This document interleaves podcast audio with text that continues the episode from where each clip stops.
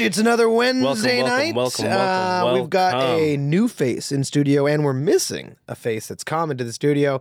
We've got Michael Bush in studio with Yeah, us. Yeah, let's go. Track Spec DD, the uh, man behind some of the movements of Max Boost, the man behind some of the movements of H's for Honda, and we're unfortunately missing our brother, our comrade, our compatriot, Al Michael. Uh, we Well- miss you, Al. You would be here, uh, cracking jokes. So we'll try to keep the funny going without you.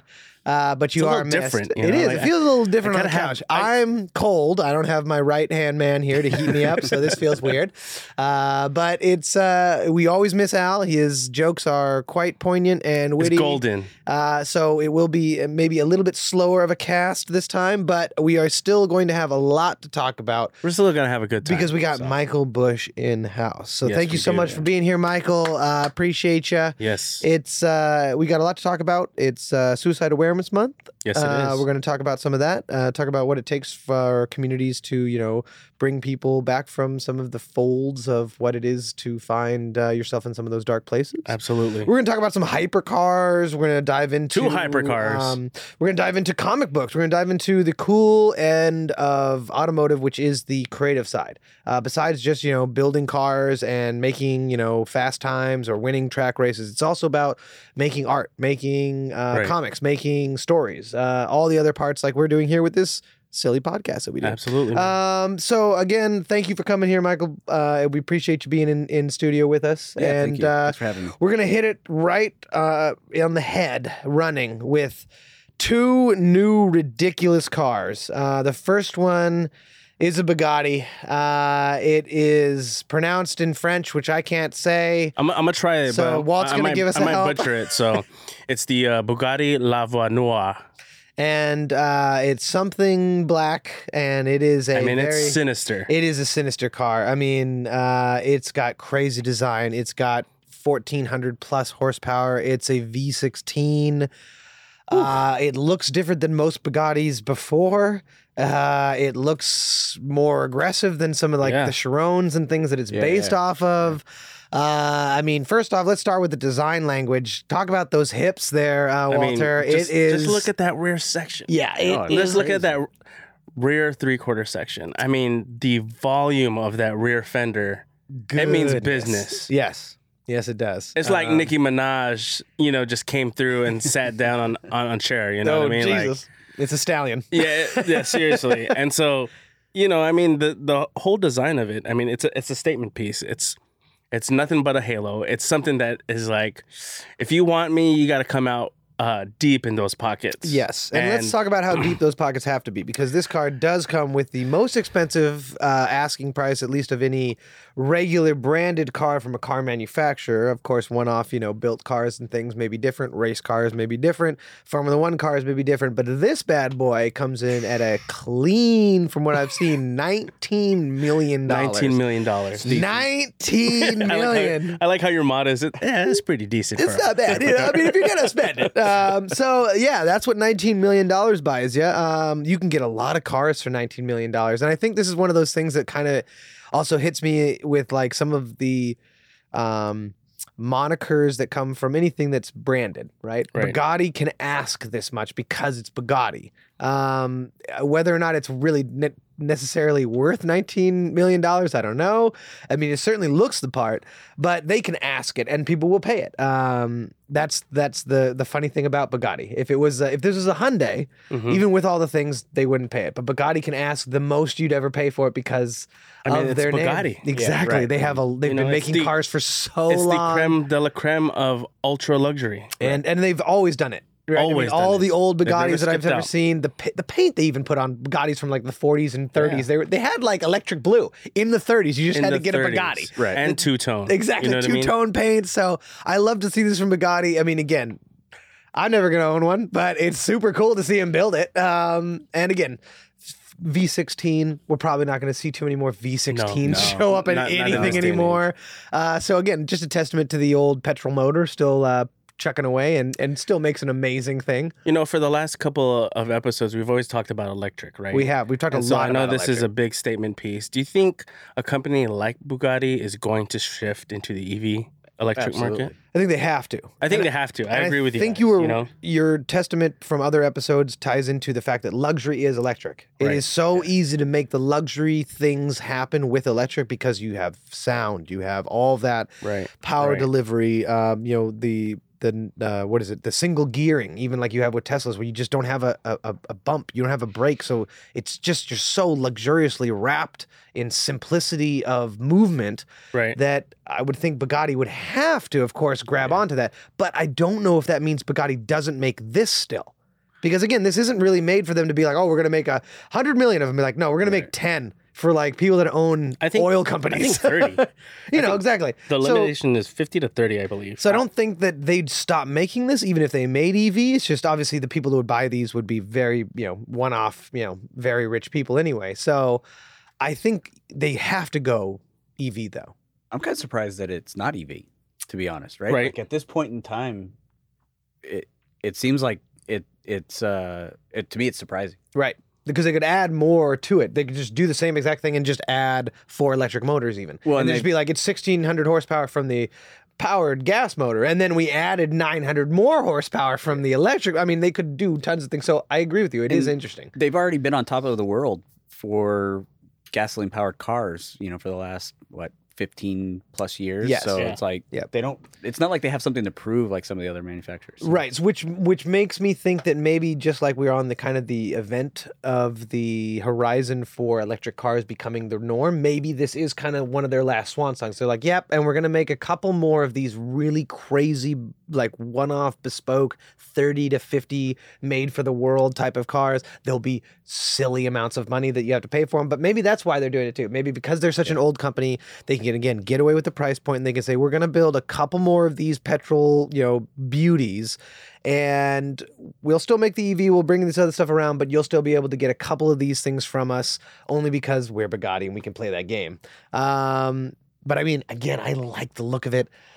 I mean, gosh, the top. If you're looking on, if you're watching on the YouTube, uh, I mean, the pictures are just stunning of this car.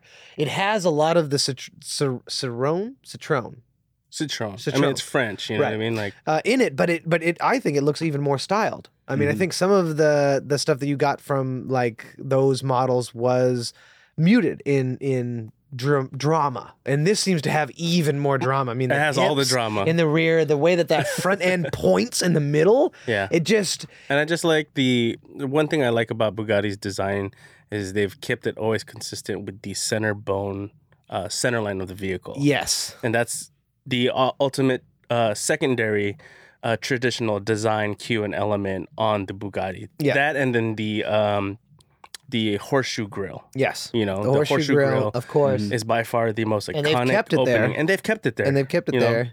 And I gotta say, if, if you look at I mean, the way that they've done the hood scoops with the small indentations and cuts, that like I mean, it, it looks like a looks like a Bond villain car. Yeah, I mean, Yeah, if you totally. own this, you are evil. You obviously are, but you're classy as hell. Like you have, you, you own Spectre. That's the thing. Like you are the leader of Spectre if you drive this car.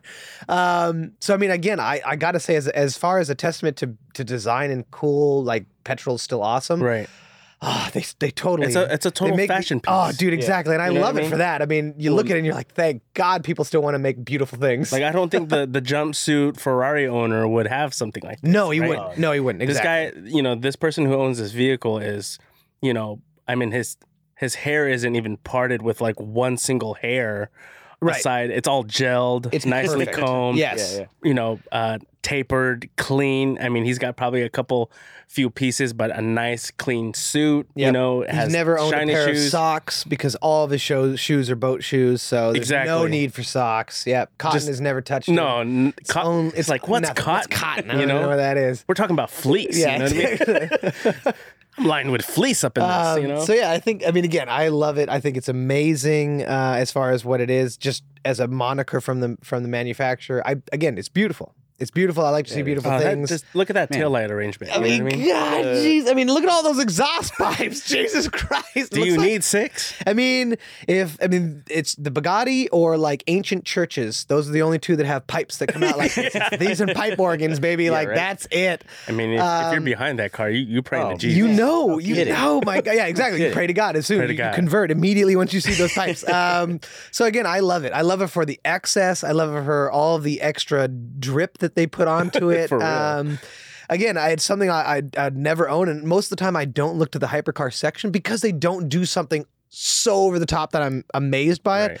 They definitely This hit, one. hit, hit it Yeah, out of the this one. park with this one. And again, it's not just like a very cool, like again, there's very cool like Ferraris. Like I'm, I'm not gonna lie, the 812 Superfast is an amazing right. Ferrari, but it doesn't make me feel like this does, where No. I'm like, again, I feel like I have to do crime. Yeah. Large scale global crime in this car. Like, no, I must affect other people's global economy, and I got to tank it. I got to do it just for my own It's- evil. Yeah, it- it's sinister. yeah, One of the- totally. The, things that like, and there was the picture of it with the uh, the older one, right? Yeah, the uh, 57C Yeah. Atlantic. Oh, right, What- which is kind of what it's like. I guess the moniker that it's based It's on. Yeah, like you that. totally can see where they took some yeah, of the design, absolutely, right? and you can Like, see yeah. the hood where they have the, like the grills very Yeah, similar in the mhm. styling. And if we're really honest, I mean, let's look at that old car. It's absolutely stunning It's again, and I'm gorgeous. sure that old car is now probably worth 19 million dollars because I don't, I've never Uh, even tr- seen one Try ever. Right, 40 right. There we go. Well, and- so. and, like you can imagine what that car was like in its time. I mean, again, Like, I'm oh, yeah. pretty Like- sure you were evil if you owned the You old know- one. Definitely, because you were a dictator of a country. Like, yeah, or some fashion brand, you know, Yeah. capitalist. Yeah, I mean, you yeah, like House of Gucci, like level stuff. Like I'm gonna kill somebody today what's in great? my own family and then take over the business in this car. But I mean, God, it is a Bugatti is a company that has done beauty at a standard that I think lasted Yeah. their whole lineage. Because Yeah. when you look back, you're like, oh no, you've been nailing it for a long Yeah. time. And if you were lucky enough to even get some of their old cars, you had to have been a baron.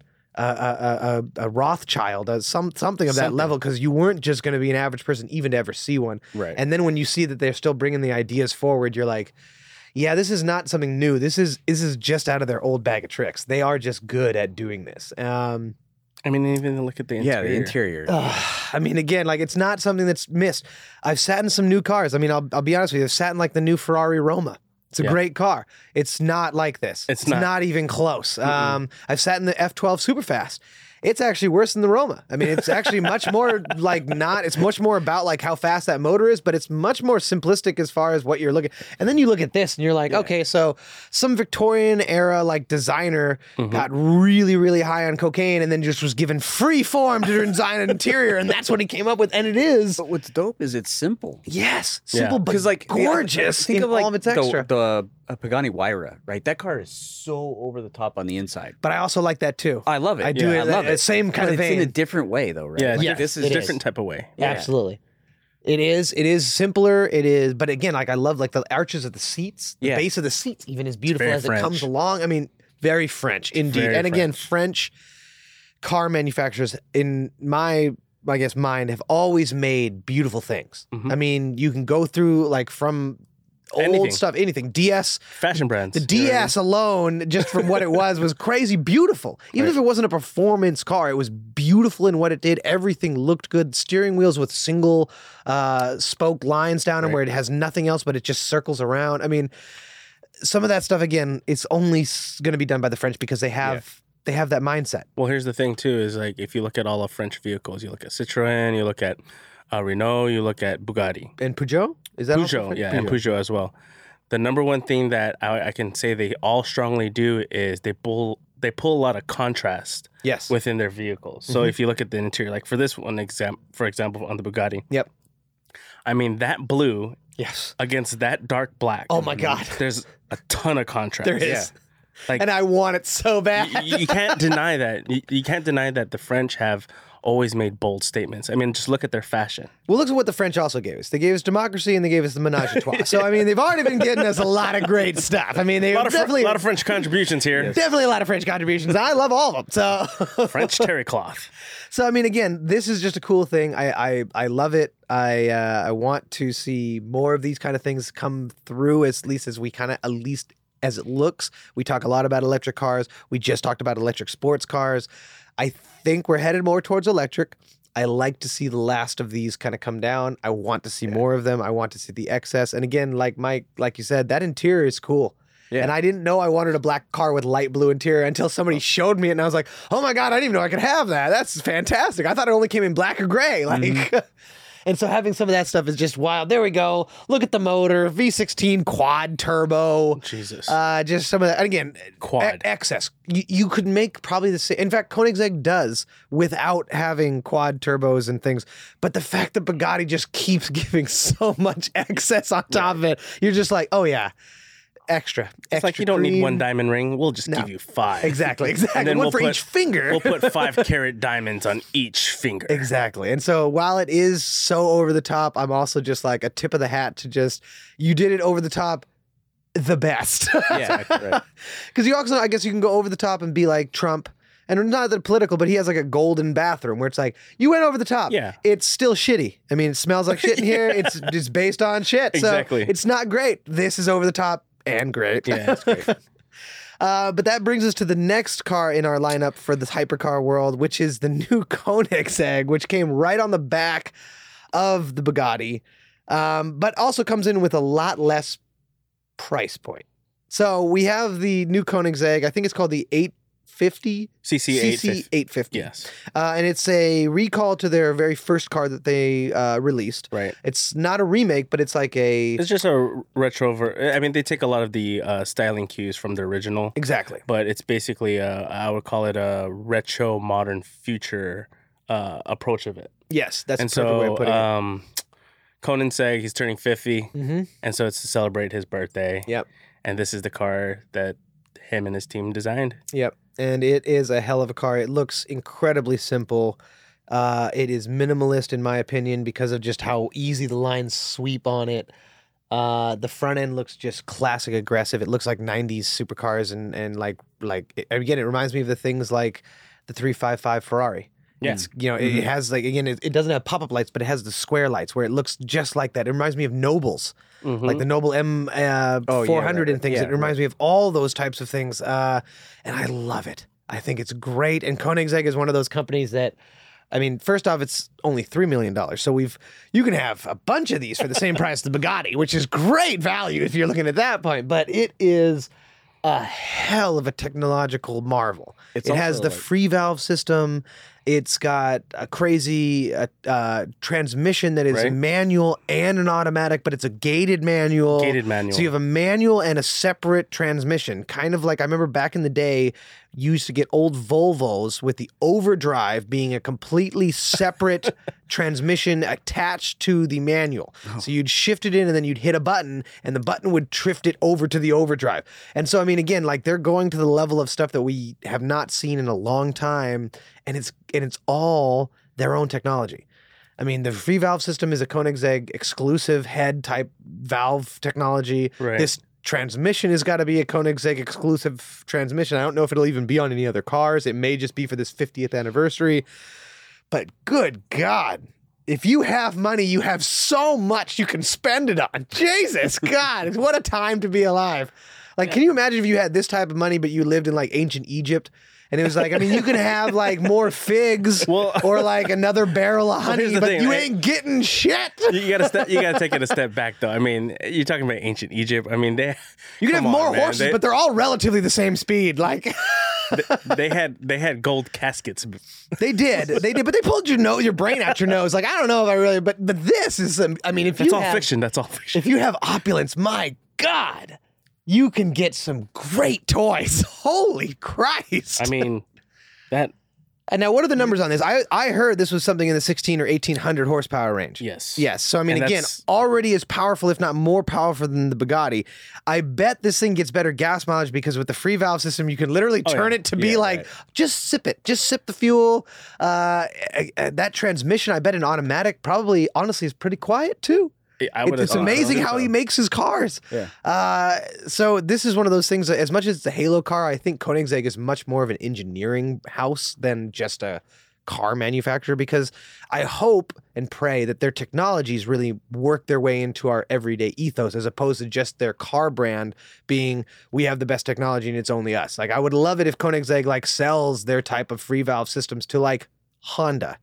Where That it's would be cool. We're not Yeah, gonna make yeah. all we're not gonna make a bunch of cars for people. You know what I'd like? But you guys can take our tech and make your people cars way, Way- better than they ever Way would more be. efficient, right? And just give us pay us for it. I mean, it's worth it. That free valve system is too I feel like I feel like they're gonna license it at s- some certain point. I hope know? so. I hope so. Because I mean, I've heard that the they have a I think it was a f- four liter, three cylinder Mhm. in the Gemera. In the Camaro, Yeah. yeah. and it is able to produce like 30 plus ho- uh, miles per gallon Mhm. at certain settings and over 600 naturally aspirated horsepower on other settings. And that is That's a lot to not something you can ever do with settings. Nope. You can't ask it to do it. You can't again, you can never just take your cam out. So the fact that they have a technology like, oh, we just just whatever cam you want today. In fact, whatever cam you want right now and then later you can have a different one. Like we've It's just, all air. mechanics just we never had even that option. We always had to change a part. So now that somebody's like so smart, they're like, oh no, we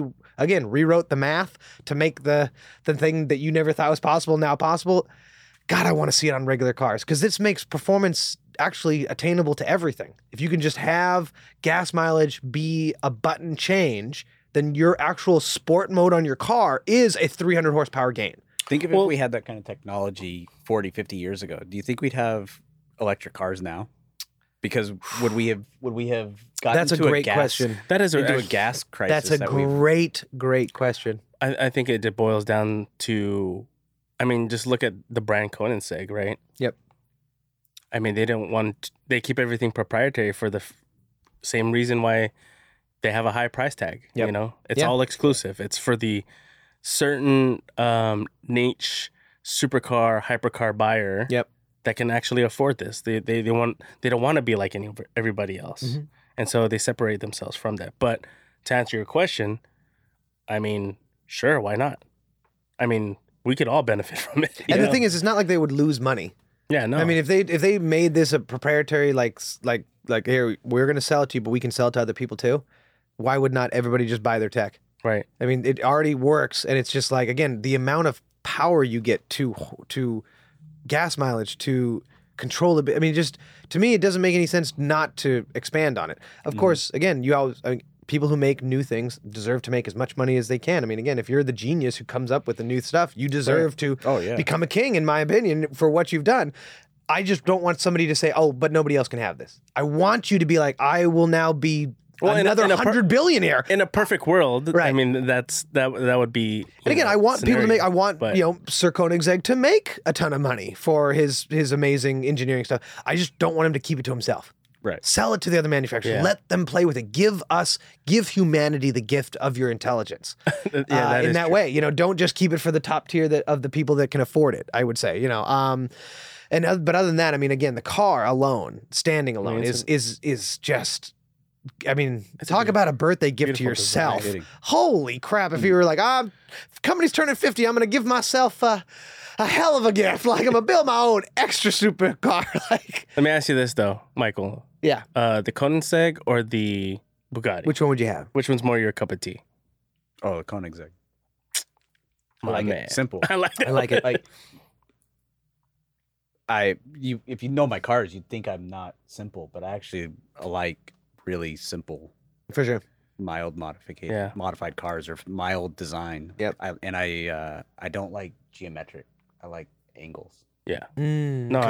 I, I totally agree with you. Yep. I I'm into uh, plain sheer surfacing design. I like things that catch a lot of light. Mhm. You know what I mean? And I don't like breaking above surfaces. I like things that are very modular. Yep. You know, and I mean, there's all these familiar shapes that we're very familiar with Oh, uh, in the dude. design. And it looks just front to back. It looks again like an art piece. I think personally. I do think it needs some kind of wing.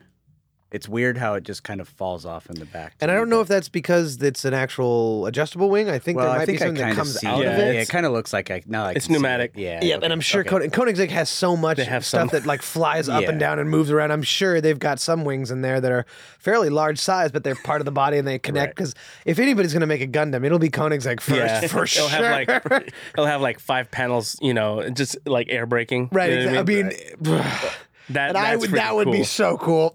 I'd be so down for that kind of thing. like the Gundam one. exactly. Just like that's so. It just comes to a break and then four things open Yeah, up four and things just up. lights shine up and it's just yeah, oh god, yeah, yeah. I'm ready. I'm totally ready for mech suits. I've, I'm ready to adopt. Um, but yeah, I think those are our hypercars of the week. Uh, I don't know who else is gonna, uh, who else could even, uh, unless Pagani is gonna step up with something outrageous from from the corners or something. I don't know who else would step up with another hypercar to compete with this type of stuff. Um, like last week we had the uh, the GT3 it was released by Porsche. Again, not a hypercar, but again, just smacked everybody in the face with far better GT3 than the last model, more wings, more aero, more power. You're just like, God, how do you again, you start looking at those things like we were saying, and I don't know where you go from here. I don't know where Koenigsegg gets any better. I also don't know how you make the PlayStation 6. I don't know what it's already real. I don't know what what am I gonna do? I, I think Uh, that's also left to like the imagination of each design team. You know, it's like, you know, there's a design briefing from you know the chief designer or from one of the executives, and they're like, hey, we want to make a rocket car. You Yes. know what I mean? And in that process of creating this rocket car that is inspired by, you know, different types of trumpets or you know instruments and things of that nature, something comes up and something gets reimagined and something gets, you know, um, pushed. You know, I mean, you got to push design at its uh, forefront where you're like, what the fuck is that? You know what I mean? Yeah, and when you absolutely. can when you can look at stuff like that and then pull back from it and make it you know exciting and work for you as you know your brand or your ethos then you become successful then Yes. those are the new and uh, interesting things that kind of evolve from Mm-hmm.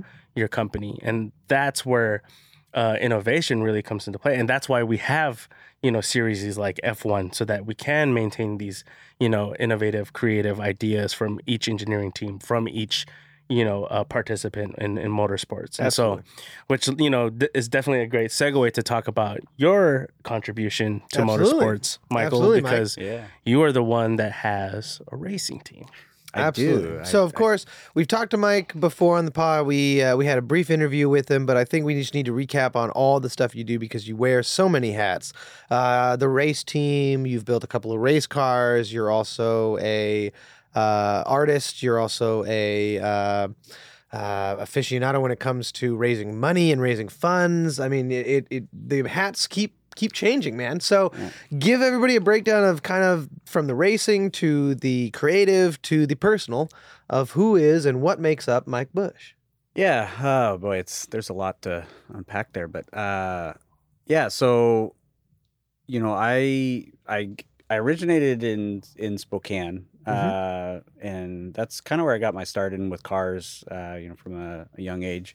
I mentioned uh, at the car show that I got into cars because of my mom. Yep. Uh, Shout out Actually- to moms who get their sons into cars. yeah, it's man, I, I uh, it. I, I mentioned there, it's the it's the one topic you know that'll get me to, to kind of get that lump in my throat kind of thing. Totally. But uh, uh, it it makes me happy, right? It's uh, my my mom grew up in a racing family. Mhm. Uh, her dad uh, raced like regional NASCAR, uh, Sure. local stock cars and that kind of stuff, sprint Gotcha. cars and stuff. So he was a amateur. Yeah, yeah. Nice. Uh, I didn't know him though. I never knew you know him really, but uh, it was in the blood. My mom, you know, got me into into cars because of him, and uh, that just kind of stuck. You know, it. it uh, from the time I was little, I was always playing with Hot Wheels, and but it wasn't just like playing cars like kids play cars. Like I was just like examining them. You know, Mhm. I, was, I would look at the the different features on the cars and Right. stuff like Man, that. that's and, cool uh you know and so then yeah when i when i got older um you know life got a little hard Sure. uh we went through some family stuff with uh my brother Okay. uh, who was like my best friend uh, Okay. still is but um he went to prison for uh 20 years Okay. and uh, that put me in a really dark place Mm-hmm. and it happened at a time like i was just becoming a teenager and just kind of got lost you know in life and didn't think uh, living was the right answer anymore. And are you still living in Spokane at this time? Yeah, yeah, yeah. We we lived in Spokane. Or I lived in Spokane until I, I moved over here to Okay. take a career. Uh, actually, ten years ago. Um, but uh, yes, you know, I uh, I essentially kind of got to the point to where I thought that suicide was the way out. Uh, I came home from school one day and uh, I knew, you know, where my dad had a gun in the house, and uh, I I pulled the trigger, and I didn't, thankfully, take the time to really think about what I was doing in that moment. I just was caught up in the emotion of it, and um, I didn't operate the handgun properly. And in that moment of pulling the trigger and not having the effect that I thought was going to happen happen, um, it was life changing. Um, I still it didn't make it like it wasn't like an oh you know an immediate life is better. Like sudden had that's like epiphany, you know. But uh, um, I I took a step back and uh, started to reassess things, you know, and and and that's where Max Boost came in. Um, you know, I So you're Sure. living in to- Spokane. This is a dark time because the brother's gone. yeah Uh, mom's still obviously there. yeah both dad- is dad still there? Yeah, oh yeah, yeah. okay. My parents. so mom and dad together. are still together, but there's a dark time. Brother is gone. Yeah, Is your only brother? Other Yeah. sibling? Yeah. Okay. Okay. yeah. Uh, so the heaviness came through. Uh, you thought at that time that that was maybe the answer, uh, and you even checked the box of the answer, but because you didn't get your result in the interim, there was an epiphany or a light and, moment. and let me back up a little bit. And, Okay. uh, you know, um, it's not. Uh, my parents were there, right? Sure. Like uh, they, they, they've always been there, but uh, understandably, they were they were so consumed in having to try to deal with their 16 year old who was, you know, going away for something Mhm. very serious and. Uh, I I was always more uh, independent. Uh, learned things quickly. You know. This and your so- younger brother or older? He's brother? older. Older He's- brother. Yeah, he's four years older. Okay. Um, so it was natural for them to be able to, you know, think I could, I'd be okay. I I could figure things out on my own, Sure. and and I did. You know, I mean, like I was, uh, what I think I was eleven or no, I was twelve. Uh, when you know when I was basically like teaching myself how to cook my own food Sure. and just like doing all the things that you know as a 12 year old you're still relying on your parents for Sure. like, I had to figure all that out on my own and s Mhm. and stuff, you know, and Right. um, You had to grow up real quick. very very Mhm. quick, very quick, and um, you know they but they were there and and it's not like I didn't have the opportunity to talk to them and stuff, but I could just see that they were they were They're dealing with a lot, huh? yeah, preoccupied, you know. Um, Right. And uh, you know, I didn't I didn't bother them with it. I I Mhm. just kind of internalized it and um you know, so then that that day came and went and um I you- still- you- I just gotta ask. I mean, again, if stop me if if it's too close to home. But did you did you uh, tell anybody about it that day? no. Okay. So No, this actually, happened, I- and and it and you just did you put the gun away? Did you I put it did. back where it was, and just Yeah, I you basically walked out of that room that moment? I I sat in that room and I cried for about 2 hours. Okay. Uh and I put it away and then I just told myself it was something that I was never going to tell anybody, nobody ever needed to know. Uh and I would just deal with it. Mm, wow.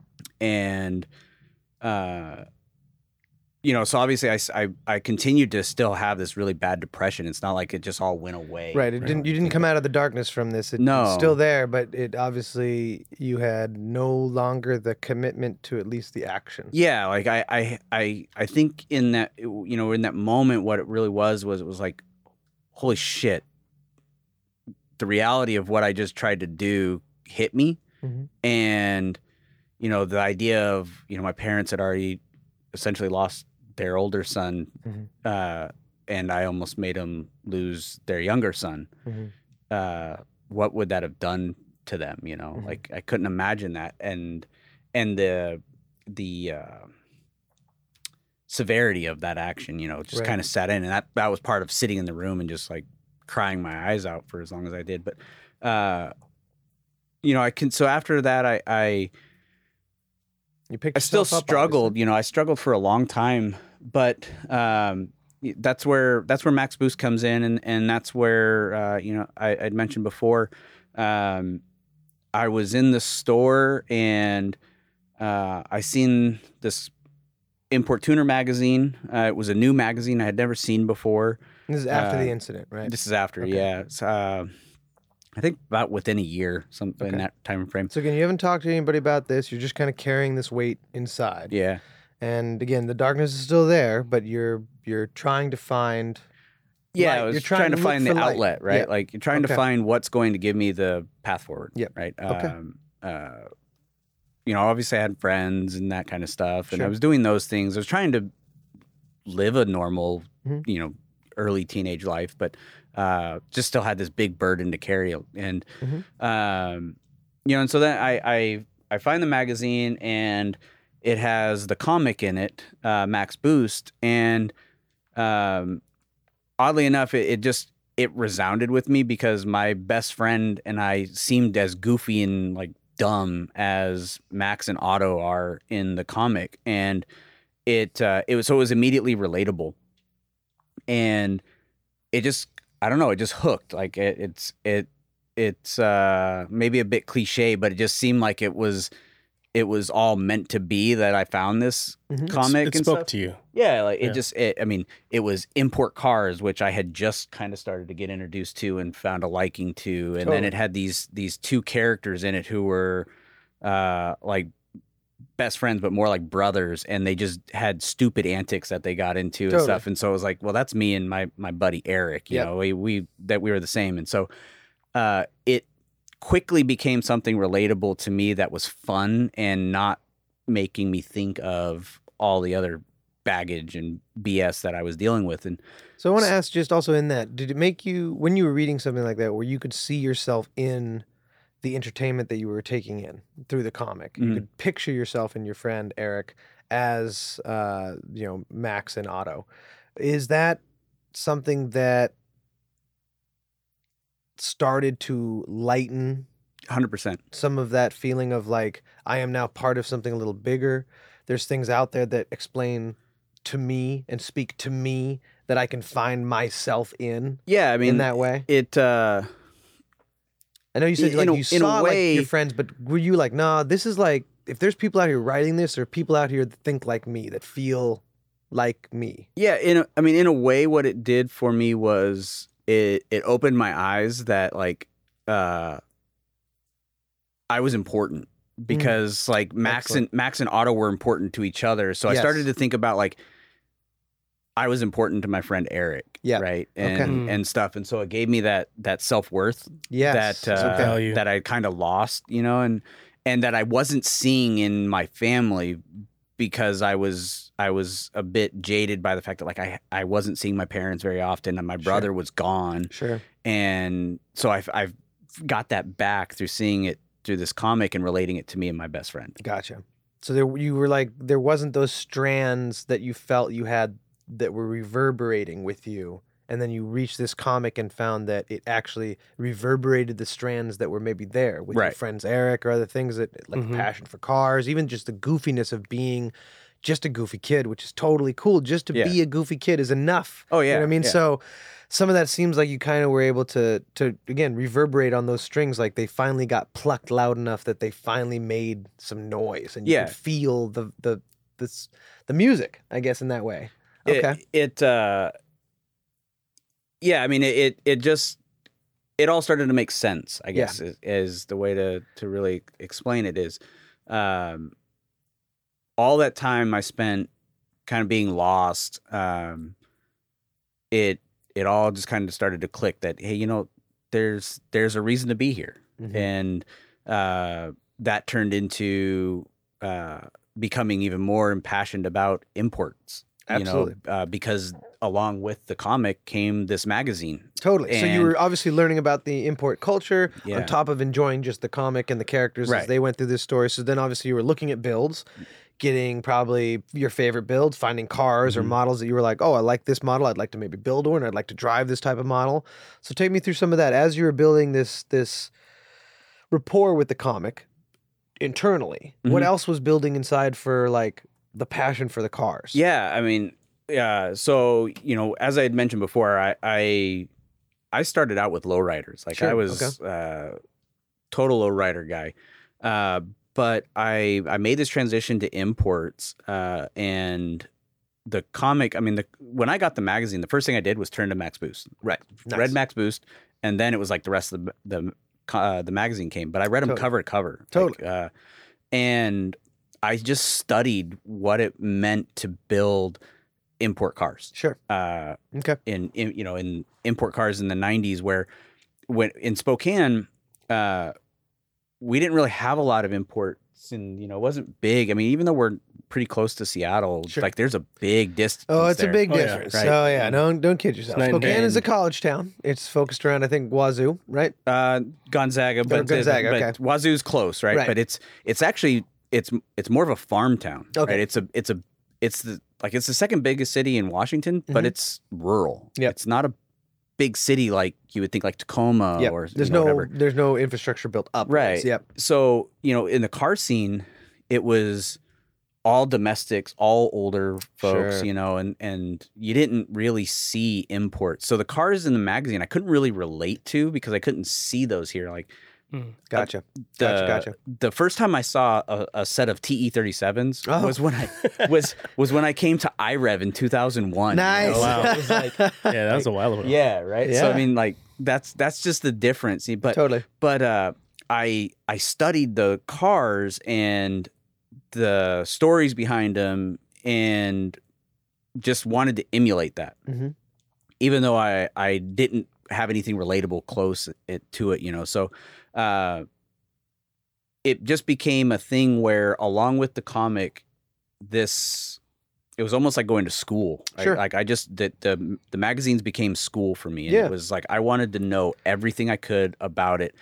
And the great thing about the import magazines at the time was each magazine covered a different segment of import culture. Sure. You know, Oh yeah. the- I mean, it, that was the beauty of all the the magazines that were we were all exposed to. I mean, you had Super Street, you had Turbo Magazine, Yep. Import Tuner, Mm-hmm. um, Euro Tuner. Yep. All these magazines dedicated sections of knowledge and you know, pat. I mean, you, that's that. Those were your grails. Yep. Right. You know, you looked at forward to every single month to know and soak up some knowledge. You know, Yeah. How to do a valve adjustment, how to do proper wiring, how to do um, just something simple like electrical crimping and Yeah. you know or connecting even like and things, things like, like your that. pop was doing. Like you'd get in those magazines and you'd be like, all right, do you want to LS your your LS VTEC? VTEC? If Right. you want Yeah, this, you here you have go. to add an oil mod to your head. Here's how to do an oil mod. Like well, and, and so so that's a that's actually a good segue for where this goes because uh, I was always really studious. I was always one of you know the smarter kids Sure. and and was bored in school. Okay. Uh, so in and- books came easy to you. Yeah, Reading came easy you to know, you. Concepts. and when I, I I got into going to private school, I started to struggle in school for the first time. Okay. And so I turned to the magazines Gotcha. because like it was like oh, oh shit I was, all of a sudden i'm not the smartest kid in the class i'm still intelligent but like i'm struggling in school but i get this stuff Right. you know and uh it became looking at uh sport compact car Mhm. sport compact Mm. car was like the most technical bible of how to modify import cars sure. right so Okay. that kind of uh uh struck a chord with my nerdy side you know Mhm. like i i just fixate on that kind of stuff and uh that is where the racing bug really started to sink in was was Ah, actually okay. was through Uh, okay. sport compact car because they built you know race cars or track Yes. cars. No, totally, and that actually competed. Yeah. Yeah, whereas you know in Super Street and Import Tuner, it was more show cars. So Totally. they they It's like did. I show mean, and lifestyle. Yeah, it was Yeah, and they may have right? com- they may have competitive level of performance, but they weren't actually competing. Right, yeah. right. Exactly. The other comp comp was actually true racers. yeah. and and then just having this knowledge that you know racing was in my family and that kind of stuff. I just always wanted to continue going down that route, and um, and my mom just always immersed me in it. Like, I mean, my first import was a '97 Mitsubishi Mirage, Nice. and uh, nice. uh, she had actually bought it, I think like a year or two before I got my license. And one of my mem- my best memories is her and I going down the main drag in, in Spokane, and Mhm. she's doing like a buck 10 Mhm. And it's like a 30 mile an hour zone. You Sure, know? Sure, sure. She's just bawling out and stuff. It's like, this is just, this is my mom, you Your know? mom, Nice. your mom was inspiring you with Yeah, speed. she was. Exactly, you know, and and uh and you know, so then that car became my first car to to really tinker with and like I think all of us our our first car that we start modifying is the biggest pile of shit by the time You just threw everything at it, uh, right? No, it was like I had the Ronald McDonald car. It was Oh. it was red. Yes. Nice. And I had the like the yellow Krylon one Yes. wiper, the yellow. Uh, uh, oh man, Nice. Yeah, just scroll through. Powered my- by Mitsubishi. If I didn't, I didn't yeah. have that. You- Part. I oh, didn't you have didn't that one. No, but, but I didn't need it. Okay. You knew. You know, Yeah, you just knew when it showed up. Yeah. yeah, but uh, you know, I, I was the the kid that uh, was like so performance focused. Mhm. I stripped out my entire interior down to just my driver's seat Mm-hmm. because I knew Because it weight would saving. weight 'Cause saving. grams. Yeah. Give them So, grams. you know, and and uh, like this is a segue to this story that uh, goes back to my mom. Uh, I had worked with a kid who uh, was a his his family was a big racing family in Spokane, Mhm. uh, and they owned small car dealerships and whatnot. They're they're pretty famous over there. And his dad, uh, well, his family actually his, I think it's his great uncle was the 1983 Indy 500 winner. oh my goodness. wow. Okay. So, So, they're that's not they're not they're not there's No, not no, no, it's not like they're just nobodies, Yeah, right? no, no. They're Bendex, the Yeah. tomorrow Yeah. people.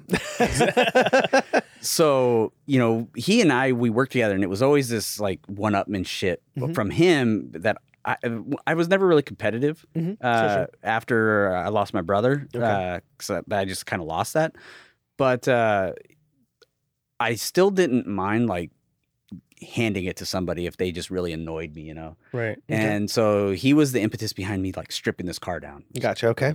I'm gonna I'm gonna beat him. We're gonna race. And so they finally opened up uh, uh, Spokane Raceway Park Okay. for Friday night drags. Nice, Like, right, alright. This is right after Fast and Furious comes out, and Sure. they're, they're like, "Hey, we need to capitalize on this. Right, you know, right. Get get kids off the street." Yep.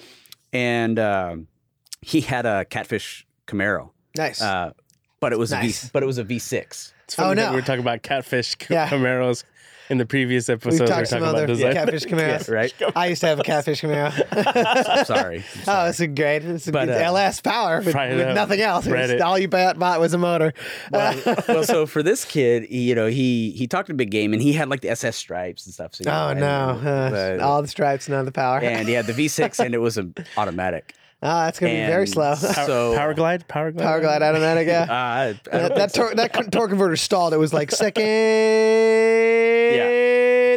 third. There you go. Needless to say, I uh, I smoked him. At I'm the- at sure. the Yeah, drag I'm strip, sure. right? And- Yeah. But I wasn't supposed to be there. Okay. Uh, I had- I had been strictly told by my folks like not to race my car. Ah, ever. You know, it was not gotcha. allowed. Gotcha. And uh, I like all infinite wisdom that teenagers have. was like, I'm gonna record this. Nice. Nice. And uh, so it's like this would be my highlight reel. Oh yeah, AK Yeah. evidence. So exactly. So you know, I go to the racetrack and I I beat the guy and Nice. and uh, I'm I pretty much sure I used every swear word in the book as I won and uh, forgot that the next weekend was graduation weekend Nice. and my Oh, folks needed no. needed the camera. Nice. yes. So Amen. yeah, I'm over at like a grad party and I get this call from my mom and she's like, uh, you know, where's the camera? And I'm trying to come up with every excuse I can to hide it. And uh, long story short is, is they find the camera and they're pissed, right? Like they're ready to take away driving privileges forever kind Sure. of thing. And it. then she was like, well, who did you race? And like, well, it was Eddie Sneva. She's, Wait, what? Yeah, yeah, who? their jaw dropped. and suddenly it was like, "Let me call you back." Okay. and she had to go and talk to my dad Mhm. and basically explain to my dad that I beat the family member of the guy her dad used to race and beat all the time back then and stuff and so It's in the became genes. this, like full It's in the genes, as it were. So it became a, a family thing. It Yeah, did. It was. a- it's a family affair. Let me beat your kid so I can beat your kid. and Oh I'll beat Your damn! kid. Generations. yeah so Meet me by the Curse cherry your tree. grandmother's grandmothers. You're all losers. Back to the generations. Meet me by the apple tree like on God damn. on Main and Wall. like Jesus, that's that's impressive though. Uh, Yeah. Come full circle to continue to beat that other family. yeah Dang. so it was it was The uh, Bush family wins. it was pretty neat because uh, I still got in a ton of trouble but it was it was only so bad because I beat the Snevas You're gonna get in trouble because your parents seem like like stand up people, but it's gonna be like like Red from that 70s show. Be like, you're grounded for a month. I beat the Snevas.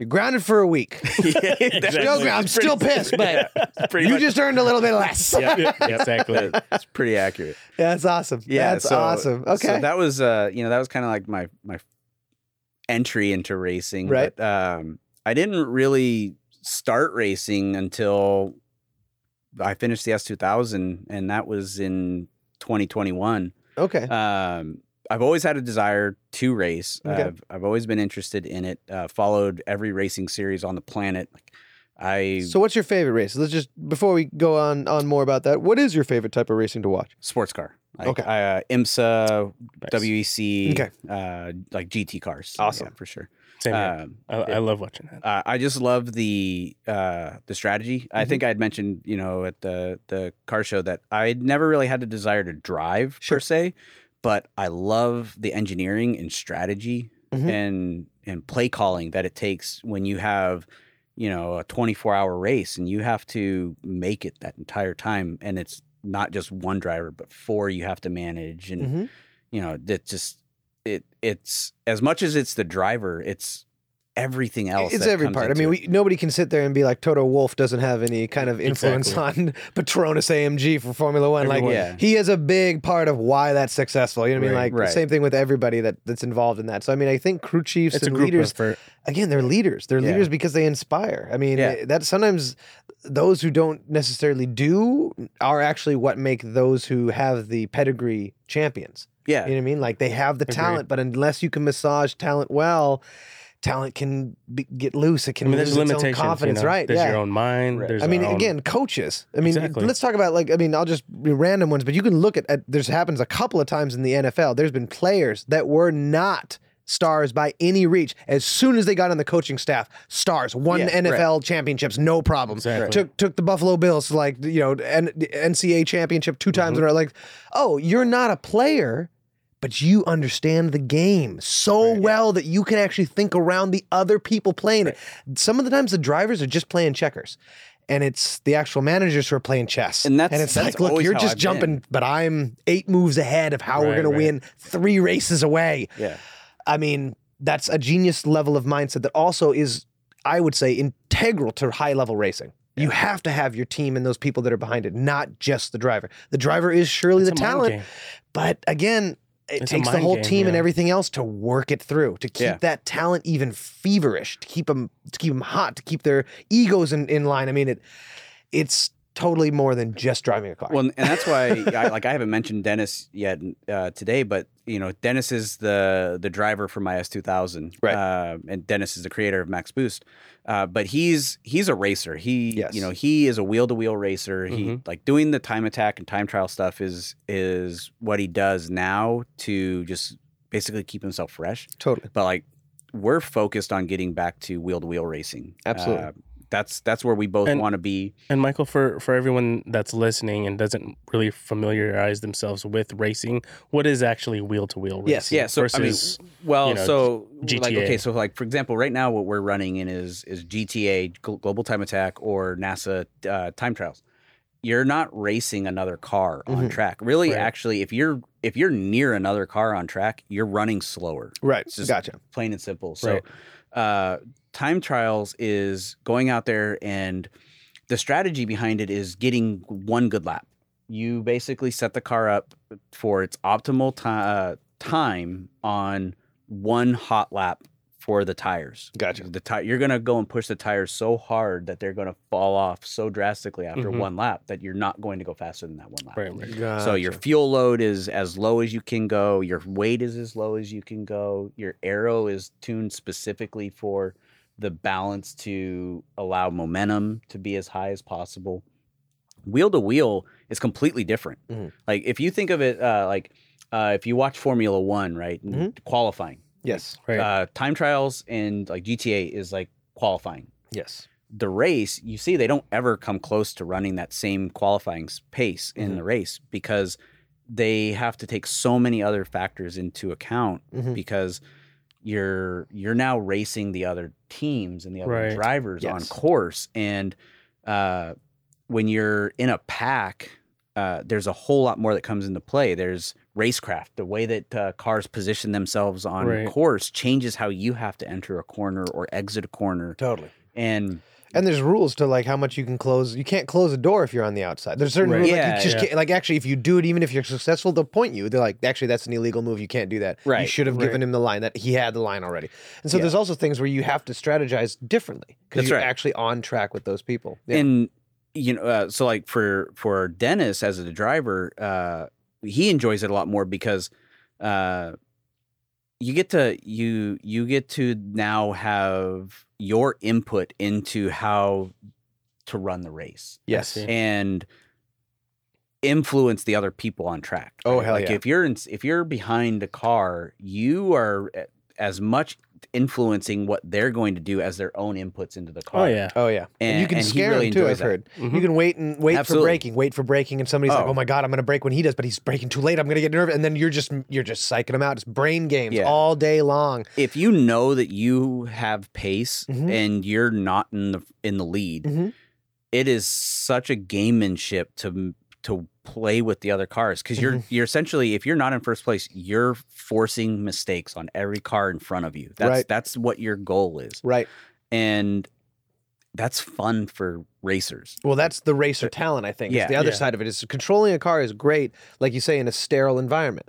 But I think the testament of a true racer is can you do it with other racers and can you do it consistently? Can you Yeah. hit these low And times safely. once over and over and over and you're not crashing the car? Right. It's great to be fast, but if you always wreck a car just because you're fast, it's like you're actually not a good driver. Yeah, Right. I need you're- you to bring it across anything, the you know? line each time and cost them the whole race team very little. Yeah. I need your talent to make up for the very little crashing you do, Right. right? Well, Like- and- and then the the next, you know, one of the other more uh, really important things about racers versus just people who go out and do time trials or HPDE is Mhm. consistency. right? yes, like- there you go. Yes. You, if you're if you're running lap times and you know you're going from you know a second off to a half a second to a tenth of a second and then back up to a second and stuff, right? That's there. You're doing something completely wrong Yes. uh, and and that's not really what good racers do. Their their times generally are within a you know tenth of a second Right. every lap. And that's because I think they understand. Um, again, correct me if I'm wrong. You're definitely more of a racer than I am as far as like that type of stuff in trials. But I think it's also because they're studying the track lines. They're looking at it Mhm. from a different mindset Right. of like, even though they're attacking other racers, even when they're attacking those lines, they're attacking them from a standpoint of, I have to enter here, exit here. Yeah. I have to be at this speed and then braking only at this speed because I'll lose time. Like they're thinking about it so mathematically and like factors on each other yeah, that even like when like another racer comes in, close the door. I can't do that door now. I have to think two other turns. I can do a little bit faster on this turn. I can do a little bit, and I can try to get. It's so much of a Multiple guesswork. scenarios. Yes, you so? Yeah. many So- scenarios you're playing Right. with. you know when you're when you're doing wheel to wheel and you've got uh, multiple practice sessions. Yes, you're you're not running the same lap every lap, Mhm. right? You're Mhm. running multiple different lines so Mhm. that you can on the fly make those adjustments and know you, how you need to change to Yes. enter that corner, exit that corner, where to brake or where to brake if you need to brake late or Mhm. early, you know, to maintain uh, the fastest lap you can while having to deal with other cars on track. And that when you when you have to put all that together, uh, it, it just is it just becomes fun. Mhm. Um, I mean, not that doing the time trials and stuff isn't isn't fun, but like you said, I think you used the uh, the word sterile, and I think that that's a good yes, uh, uh, definition for what doing TT type events is is is it's pretty sterile. It's still a lot of fun. Absolutely. It's It- like you could dance with yourself, but you know when you're Well- dancing with a crowd of people, it becomes more- Absolutely, and I think it's also, but You it know? is a different game. Like you can shoot hoops all day. It makes a difference when somebody's standing, gosh dang, in front of you and blocking your shots. All of a sudden, Right, you right. have to play a different Right, game. right. Uh, you may just be able to shoot them all day long around playing horse. exactly. That ain't the same as playing a game of street ball. Let's talk Yeah, about it like yeah. that's. So again, I think you're totally right. Like I, I, I, and again, you can still be great and have fun. I think time tracks are great. I've enjoyed them. I've done them before. Uh, but I think when you get in the wheel to wheel. You are now in the actual thick of it. Yeah. Other people It's a affect your line. Well, you are and- now having uh, characters, other people's egos. It does. That is to me. That to me is actual racing. Ex- No, and, and we In my actually we actually yeah. say that right Yeah. like uh, it it's a bit controversial amongst like the the time attack uh, community when you tell them that they're not racing or when they say they're going to a race weekend it's like you're you're not Yeah. 'cause, And it's uh, not to say that they're not having a good time and that you're not getting better at driving your car or understanding how it works. I just think got to have some skin in the game. You Yeah, got to have some yeah, other people that might do. push you, You that do. might like because everything's got contact. I What- mean, what's the gosh what's the phrase? Rubbing is racing. yes, yes. I mean, Little again, fender. I mean, yeah. if, if You you're not never- fixing it, yes, it's not racing, right? exactly. And again, when you see the top echelon of it, the NASCAR, the Formula One, any of these Mhm. things, they are rubbing. yeah There's Oh, accidents. yes. They're going for it. They're cutting each other, but it's intelligently done. You know what I mean? And it, and it does make it exciting. Let's be honest. It is more exciting yeah. racing to watch people on the same grid constantly cut each Oh, other, it's- shorten each other. I mean, I'll be honest with you. We'll take it l- l- way far and then we'll bring it right back. but my favorite races to watch are MotoGP. They will change five positions in Oh one Oh, yeah. corner. Yeah. And I'm like, first is now fourth, fourth is now first, and they're going to change again in the next corner. I'm like, that's exciting as hell to Oh, watch. yeah. I want to watch that. If I was to watch a motorcycle like Time Attack, I might I as well go home. yeah, I mean, yeah, like, yeah. what am I doing at this point? like, Yeah. it'd be a very boring race. Yeah. Well, The and I- positioning is where it's at. I you think Yes. that that's so. one of the challenges that uh, time attack organizers have Yeah. with getting people to come out Yeah. because you're essentially asking large crowds of people to come out and just hang out for a track day. Yep. right. Yeah. But you it's- then have to have other entertainment. Yeah, You got to have something else to, to bring 'em in, Barbecue. Yeah. Yeah. So, I mean, other things, but you got to have something else because if you don't have the entertainment on the floor, Right. I mean, I can't. Uh, my favorite sport outside of racing is, is basketball, and basketball is. I, I every time I've gone to an actual game, it starts and ends so fast. Yeah. because Right. the action on a professional NBA game is wild to watch. Like Right. it is just so stunning. Same thing with Formula One. It, it- the the roaring, the crowd, the amount of speed that you're really at. Uh, I mean, even NASCAR. I've never gone to a NASCAR, but I've heard it's an event. oh yeah, Oh, yeah. People Yeah, are there it's- because it is loud, well, it there's is people wild. People are too. There's people, but there's big you, crashes. yeah. There are horrible Oh, yeah. acts. I mean, things you're you're ready. This could go horribly wrong, and we're still gonna do it this weekend. Well, like I, Yeah, it's so I tight. just came back from Virginia this weekend. Nice, I okay. was over there for the IMSA uh, race over there, and it 100. percent I mean, it's a two hour and 40 minute race, Mhm. and it goes by so fast. Oh, yeah. because uh, every lap they're coming around, there's something that has changed from the last time you had them in your view. Yep. That is now. You know, you're taking in. All right. Well, what did they do, and what are they going to do between now and the next time I see them? Yep.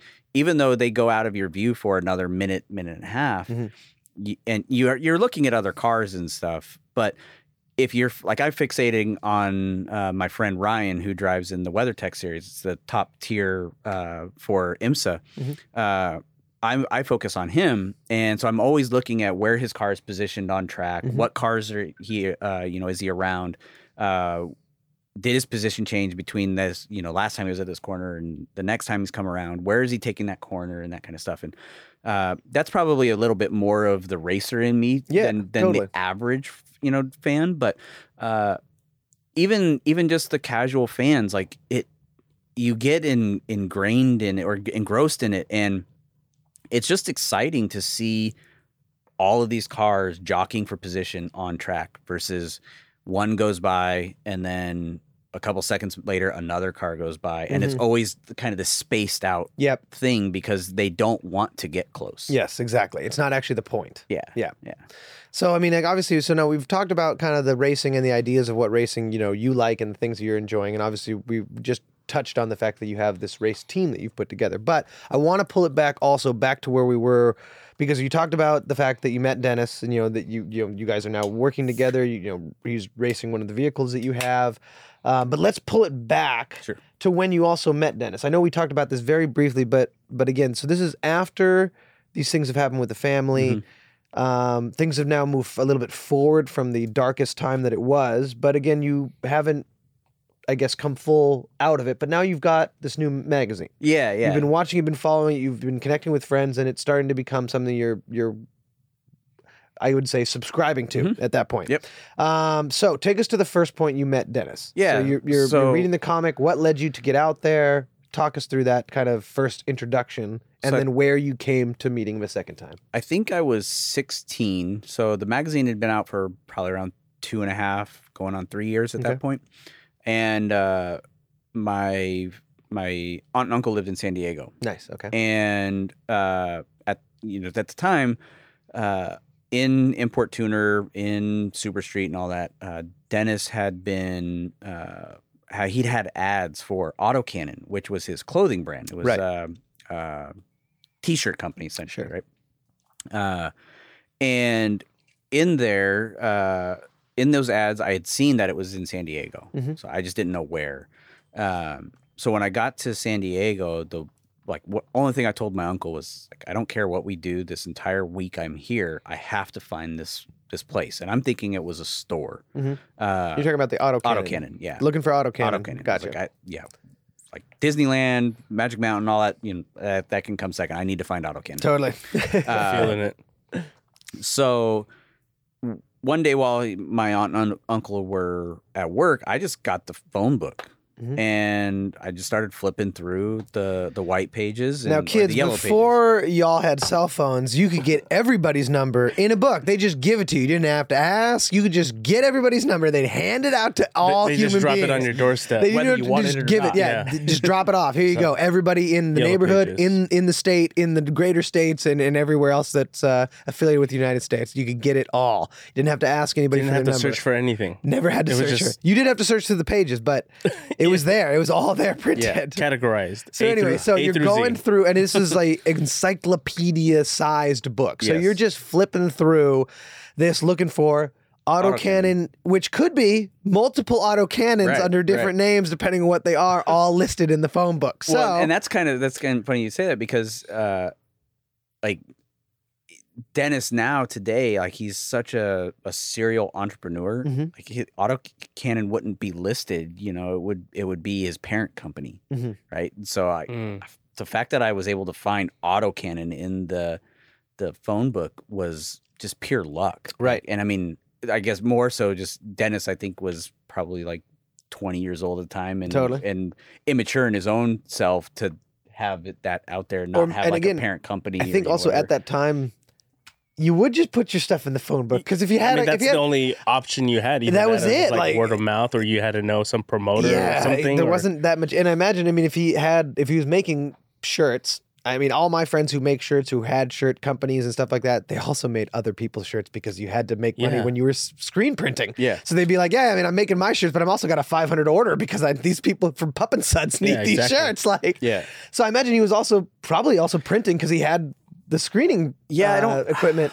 I, I actually don't. No think- idea, but I, don't imagine think so. maybe maybe that's why it was just in there, randomly Yeah, just yeah, in there, sure. you know. Um, but yeah, so you know, I found him, and basically we we went down there, and uh, it. I had again in my head that you know it was going to be this store, Mhm. and Import no, cars like, outside, flags on the side. Yeah, it- import girls just standing there modeling. It was like maybe uh, like a sticker wall of some sort. Yeah. You know. Yeah, yeah. It was like a, a five story office building. Yep. You know, with a little parking garage on the first floor, and uh, was he the whole building, or was he just one little area inside? No, he just Yeah. had like a suite Totally. in there. Suite but you know, 32. when Nice. we when we get there, you know, I I see like uh his black NSX Mhm. and a couple other you know import cars, and uh, so I know I'm in the right place, Right. You know, at that point, but nothing else in that area looks like that. yeah, Totally. you know, and and uh, so we we go and we find the place. And we go inside, and like I said, it's it was literally just a small suite of a few offices, Mhm. and uh, we're in the lobby, and you know, this guy comes out and he's totally perplexed. Like I s- vividly remember this to this day. The look on his face, like, who in the f are these people in my office? I don't know these people. Right.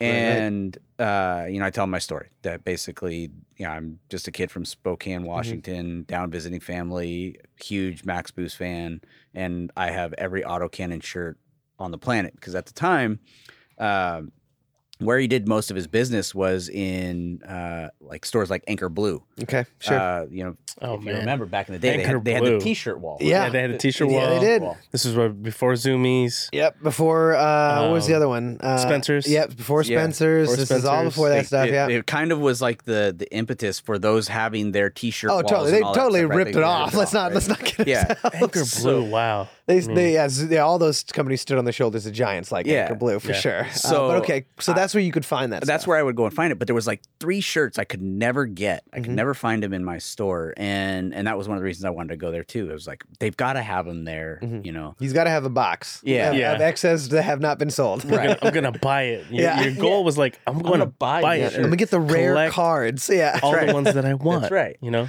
nice. And uh, so we, you know, we're there, and and I'm telling him this and stuff, and and he's like I said, he's just completely perplexed, and you could just see in his face, he's like, "How did you find me?" You know, and uh, and I tell him I I found him in the phone book and and stuff, and um, he talks to us for a little bit, and then he's like, "Well, let me just since you you know you're here, we're not a store, but let me give you some some swag." Yep. And were you able to? They gotta ask. Were you able to get the limited shirts you could not find? yeah, so yeah, Yes, So hell was- yes! was The the cool part. collection was made. So there was there was one shirt in particular that I like I always wanted, and it was um, it was a white uh, long sleeve shirt that had uh, the red like, Integra. Chinese dragon. Not that one. Oh, no, but it, it had it had an Integra on it, but it had an Integra, Supra, and uh, God, I can't even remember what the other one was. It might have been like an NSX, but uh, he had it, and so he gave me that shirt. Uh, he gave me two other shirts, but of those, one of them was one he he told me specifically was a special shirt that he isn't for sale. Nice. Uh, he's like, this is just for friends and family or employees. What? Yeah. You get the Ooh, exclusive. the awesome- And, Exclusive and so it was. Do you it still was, have uh, that shirt? I do. Nice. Oh I my god! oh yes. I, I the sleeves are cut off from it now. It's a gym shirt. Nice. become a gym shirt, but but uh, Man, that's so there- gold. but there's more to that. So it it was a blue uh, long sleeve shirt that just said Autocannon Racing on it, Nice. and it became my favorite shirt immediately. Of course. So I you know I get back to Spokane and it's like it's 2001. Fast and the Furious is coming out Yep. and all that stuff, right? And uh, I worked at a movie theater, and when the movie came out. So I I got to see the movie constantly, and Sure. I've seen it before it even came out. And all the lines. You Mhm. knew all the Oh, lines. uh, I still do. But uh, I like I hate those movies, but I know all the lines. for that He's like, "What do you put in that sandwich?" So where I'm going with this though is is so a- in that movie after the the first you know four car race, Yes. that Yeah. cheesy thing, Yes, right? the big uh, opening. Yeah. Yep. So there's the scene at the end when Vin Diesel's talking with uh, Paul Walker, and uh, there's a guy in the background who is wearing the same freaking shirt. Nice. And I'm like, holy shit, that's got to be somebody. I like, I, I don't know who that is, but he's got to be somebody because of the shirt. And, Yep. and uh, I'm surprised they let him get away with that. Hollywood's usually really strict about Yeah. that stuff. Like if you show up with Well- a name brand thing, they well, usually so say nope. The thing. So uh, Dennis uh, had Max Boost stuff all throughout the movie. Actually, if if you nice. see, Are there Easter eggs all over the Yeah, place? yeah. What? There's- there's Max- oh man, now I gotta go in- back in, and watch. uh, the So if you go and you look at um at Racer's Edge in the movie, the- Mhm. Okay. you know, the tuning shop, there's little Max Boost stickers and stuff in different spots. Okay. And Oh. then in his uh That's in I guess his his room or whatever it is, you know, that he has In the has like, back- at- in the in the back, back. with the, yeah. with the he's- nos. he's Yeah. got autocannon stuff in in, in there. So See, that- now I gotta go back. Yeah, now I'm gonna look at this. this up. Yeah, shoot, Yeah. we're gonna do this like soon. So- I'm gonna sit down with all the boys and Uh, watch it again. you know, so Dennis had he he wasn't a Im, influencer on the movie stuff, but he was part of it and and like for product placement, they Mhm. used his cars and you Mhm. know stuff in there. Mhm. Like uh in the lineup for the move for the uh the race, Mhm. there's a yellow Eclipse that has the autocannon Oh, A down yeah. the side. That's right. right. Yeah, yeah, yeah. That's right. So that car became I became fixated. I ha- I wanted my car to have that livery, Wow. that that sign. I wanted it on my car so bad.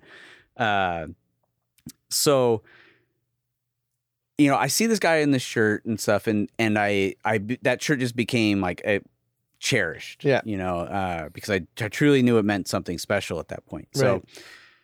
essentially, years go by, and uh, Max Boost falls out of the comic in Okay. the the late two thousands, and you know, there's no more autocannon at this point. Uh, the stores like Anchor Blue kind of all crumble. T-shirt Now, while this is happening, are you coming out of all of the darkness yeah, and are in yeah. a better place? Yeah, So I'm, while in a, these I'm things in a much may better place. be shaking downward, you are actually strong, standing stronger on a foundation that you feel happier, more con- more controlled with your own, like I guess, life and those kinds of things that you maybe felt Right. out of control with, or felt like you wanted to leave in those kind of ways. By that time, I had started driving, and I started Okay. getting to tinker with my own car Okay. and that kind of, and that's what really became the like cathartic That was your therapy thing. that was your that I needed. aha moment. Yeah. and I think you said you had your friend Eric, who's Yeah. kind of like Otto. So then you guys were also like starting to build together, Yep. and you were starting some of the racer camaraderie that you get That's with that community. Yeah, because Okay. he, he didn't have a car, so we would mess around and destroy mine. Totally. I think Otto didn't have a car in the Right. series, right? No, he he was didn't. always with Max's Yes, car. yeah, Yeah. So it's kind of again same Like, kind what of are we thing. So doing you were- this time, right? Yeah. So you guys were getting you getting the camaraderie was building, but you were also feeling better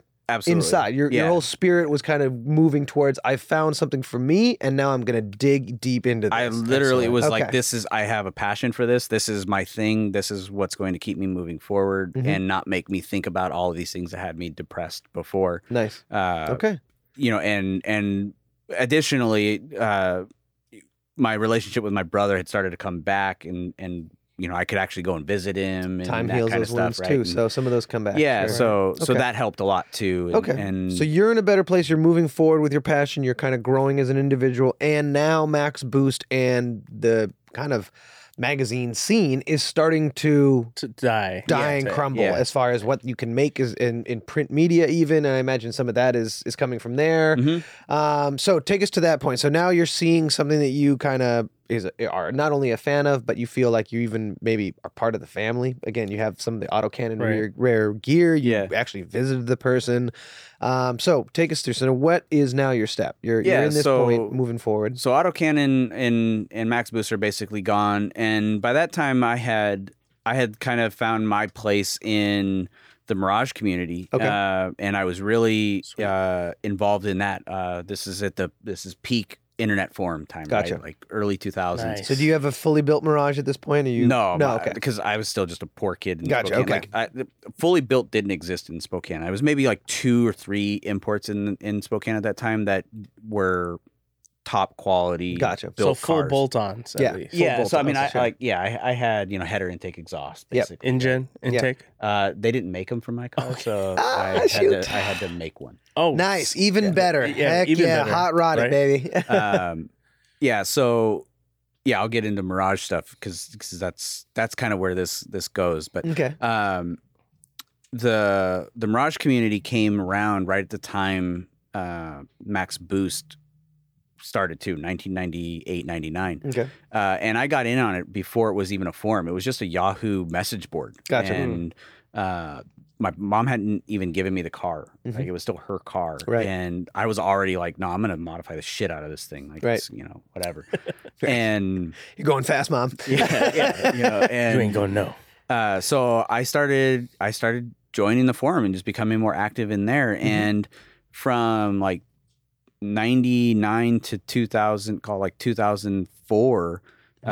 um, I just was super active, and we were to the point to where we were building Mirages into Evos Nice. before you could buy Evos. Yeah. right? 'Cause Nice. Evo of didn't course, come out because till we two didn't- thousand three. Yeah, exactly. So we were taking uh, Mirages and turning them into Evo one Fours through and six fives. Yeah, stuff, totally.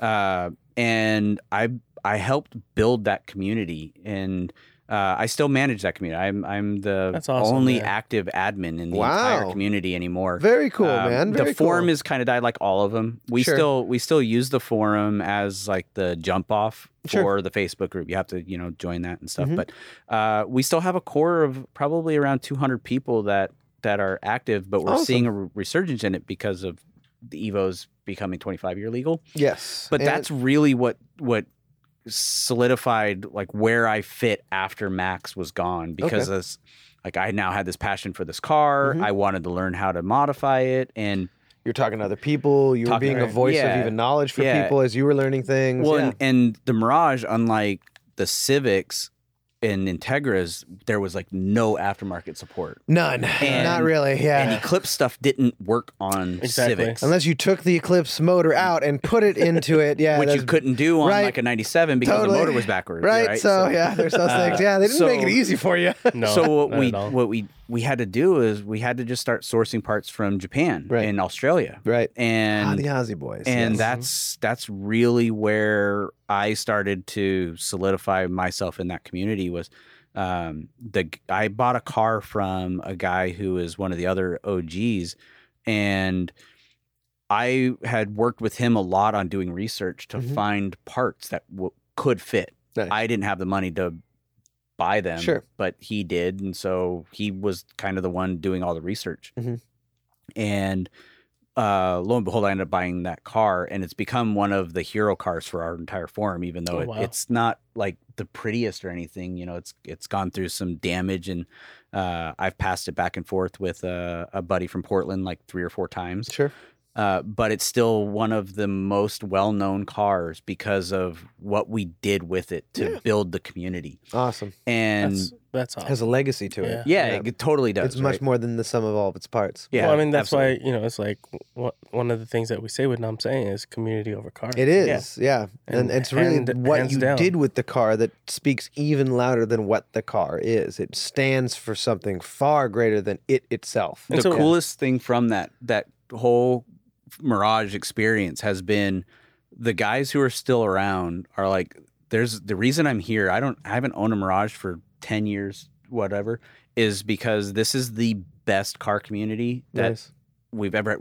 in the in the you know 20 years that we've had it like we haven't had the problems that other large forums had like we've only had one major scam come through our forum in 20 years you know Oh, that's unheard of Yeah, that is. we've we've always been tight knit like i had guys come into my wedding Mhm. you know and just like from over the, all over the country and you know Well, like they say, that you'd, you're much much more important to have ten thousand really devoted fans than one million undevoted. yeah Right. yeah Doesn't matter if they're not checking in. You know what I mean? Like, Yeah. if, you have, if you have a great forum of 200, 2,000 people, that That's is all you need, That's man. all you need. As Yeah. long as every single one makes their voice heard, then Well, even just you're five. hundred percent. Even just three. Even Like, five or uh, three, as long as those guys and those gals are actually members and they want their voice in there, then you've got a hundred percent like reach. That's it. I mean that that's a community hundred percent in my mind. oh yeah Um, it's really more It's- about the people putting in the time. If you have That's amazing. two hundred devoted people, it feels like an army. Yeah, it's it's so awesome. Like we we we still talk about we've never done a a national meet, but want to so bad because like you know it's, most of us were kids, and now we're, we're grown up. Some of us have our own kids. Some of us have kids that are now driving age. That That's we're, crazy. You I know, I feel like you have to It's do it in the desert. You have to do it like out on the playa. You gotta 'cause do it like Race Wars. Mirage, mirage in the Yeah, right. mirage. You know what I mean? Like, yeah, Yeah. race war, yeah, race wars, Race wars. Oh, but just all Mirage. mirage wars. all twenty second quarter miles. Right. We're gonna be here all day. Kick your feet up. Well, we love each other. exactly. but uh, but yeah, so I mean that's really what filled that void. Okay. uh, and that Awesome. that covered me. I mean, it still does to some degree, but um, But you were building this and watching some of these other things like Max Boost dissolve. So Yeah. where does that take you now to meeting up with Daniel? so Dennis, Dennis, I'm yeah, sorry, so um, so I think it was 2017 or so. Uh, I- was on Instagram Mm-hmm. and I seen a Max Boost uh, post. Okay. you know, or yeah, exactly. Nice. And I just was amazed because I hadn't seen Max in so long, other than Mm-hmm. in the magazines that I lugged around from city to city as I moved.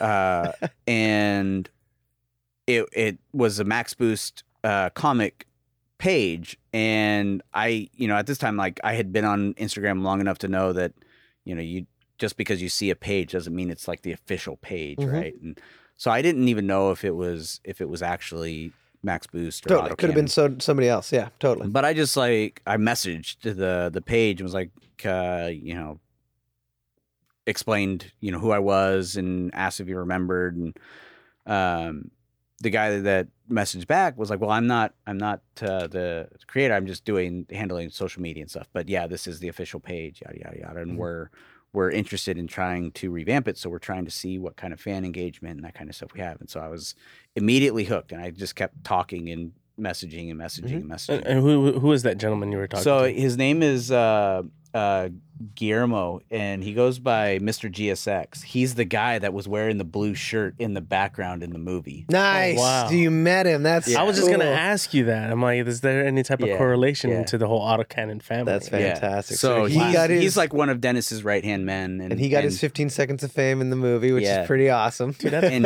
That's he's he's story. he himself is really big in the import scene. He's like he uh, I don't know if you've seen the hashtag Save the Eclipse. Yeah. Uh, so that's his Oh, yeah. hashtag. He Okay. owns that's his Oh, his wow. brand, right? nice. Uh, so we're talking for a little while, and bef- this is all. Dennis isn't devoting any time to Max Boost or, or Autocannon or Right. anything at this point. He's just trying to see if there's anything worth bringing it back, and Yep. I am just hounding the shit out of him to bring Mhm. the stuff back, you know. And um, Uh, you're hounding Guillermo, or you're ha- hounding both Guillermo both- and well, okay. uh, Dennis by way of And all their pages. okay, You're basically yeah, just gotcha. keeping the communication line constant. You're hitting them up. Yeah. Yeah. You're not letting it you're not letting it fizzle. Right. So so then Dennis uh, finally I think sees enough that he's like, yeah, let me give this a try. Let me start. Let me be more engaged. And he starts doing the social media interactions and Mhm. stuff. And um, and that's when he starts working on volume one Mhm. of the the book, re- the re release of the book. Right. And I start talking to him through uh, Facebook group because Mhm. he creates a Max Boost like fan page kind Yeah, of thing, you totally. know, and where he can actually engage with people. And you know, we get about 200 people in there right off the bat, and um, he's actually engaged. And he we go through and he does the first Kickstarter. And Right. at this point, I'm still I'm just a fan, and I I back at the highest dollar amount for the Kickstarter, Mhm. right? So that gets me on his radar. Mhm.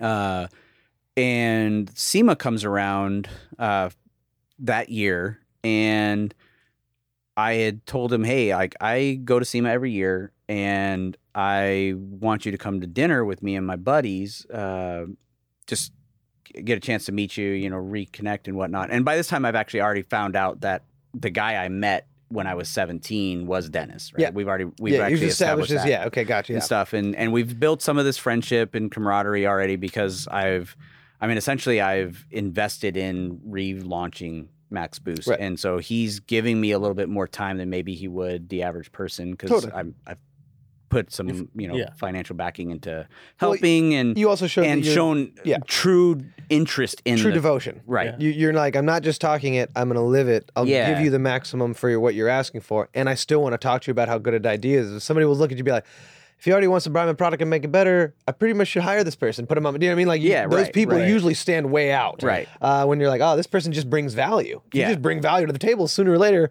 there'll be a spot at you at the table. They're like, uh, pull up a chair at this point. Yeah. Right. So uh, he agrees to come to dinner, Very cool. and uh, it's like it's me and um, basically just to some of my local Seattle area car friends. Okay. Uh, and, And, are these also people that are interested in Max Boost like you are? Not are they just, really, they just, just- cool car yeah, people, just yeah, great no, I mean, community people? Okay. I Very think cool. uh, I think only like one or two of them actually knew What Max about Boost Max was. Okay. Uh, beyond what I had introduced them to, Sure. you know, and so he goes to dinner with us, and I tell him my whole story, and I tell him about you know uh, attempting to commit suicide and this Mm, and stuff, right. and he has that eye opening moment of like, wow, I, I never really realized what my impact on people are Mhm. or could be.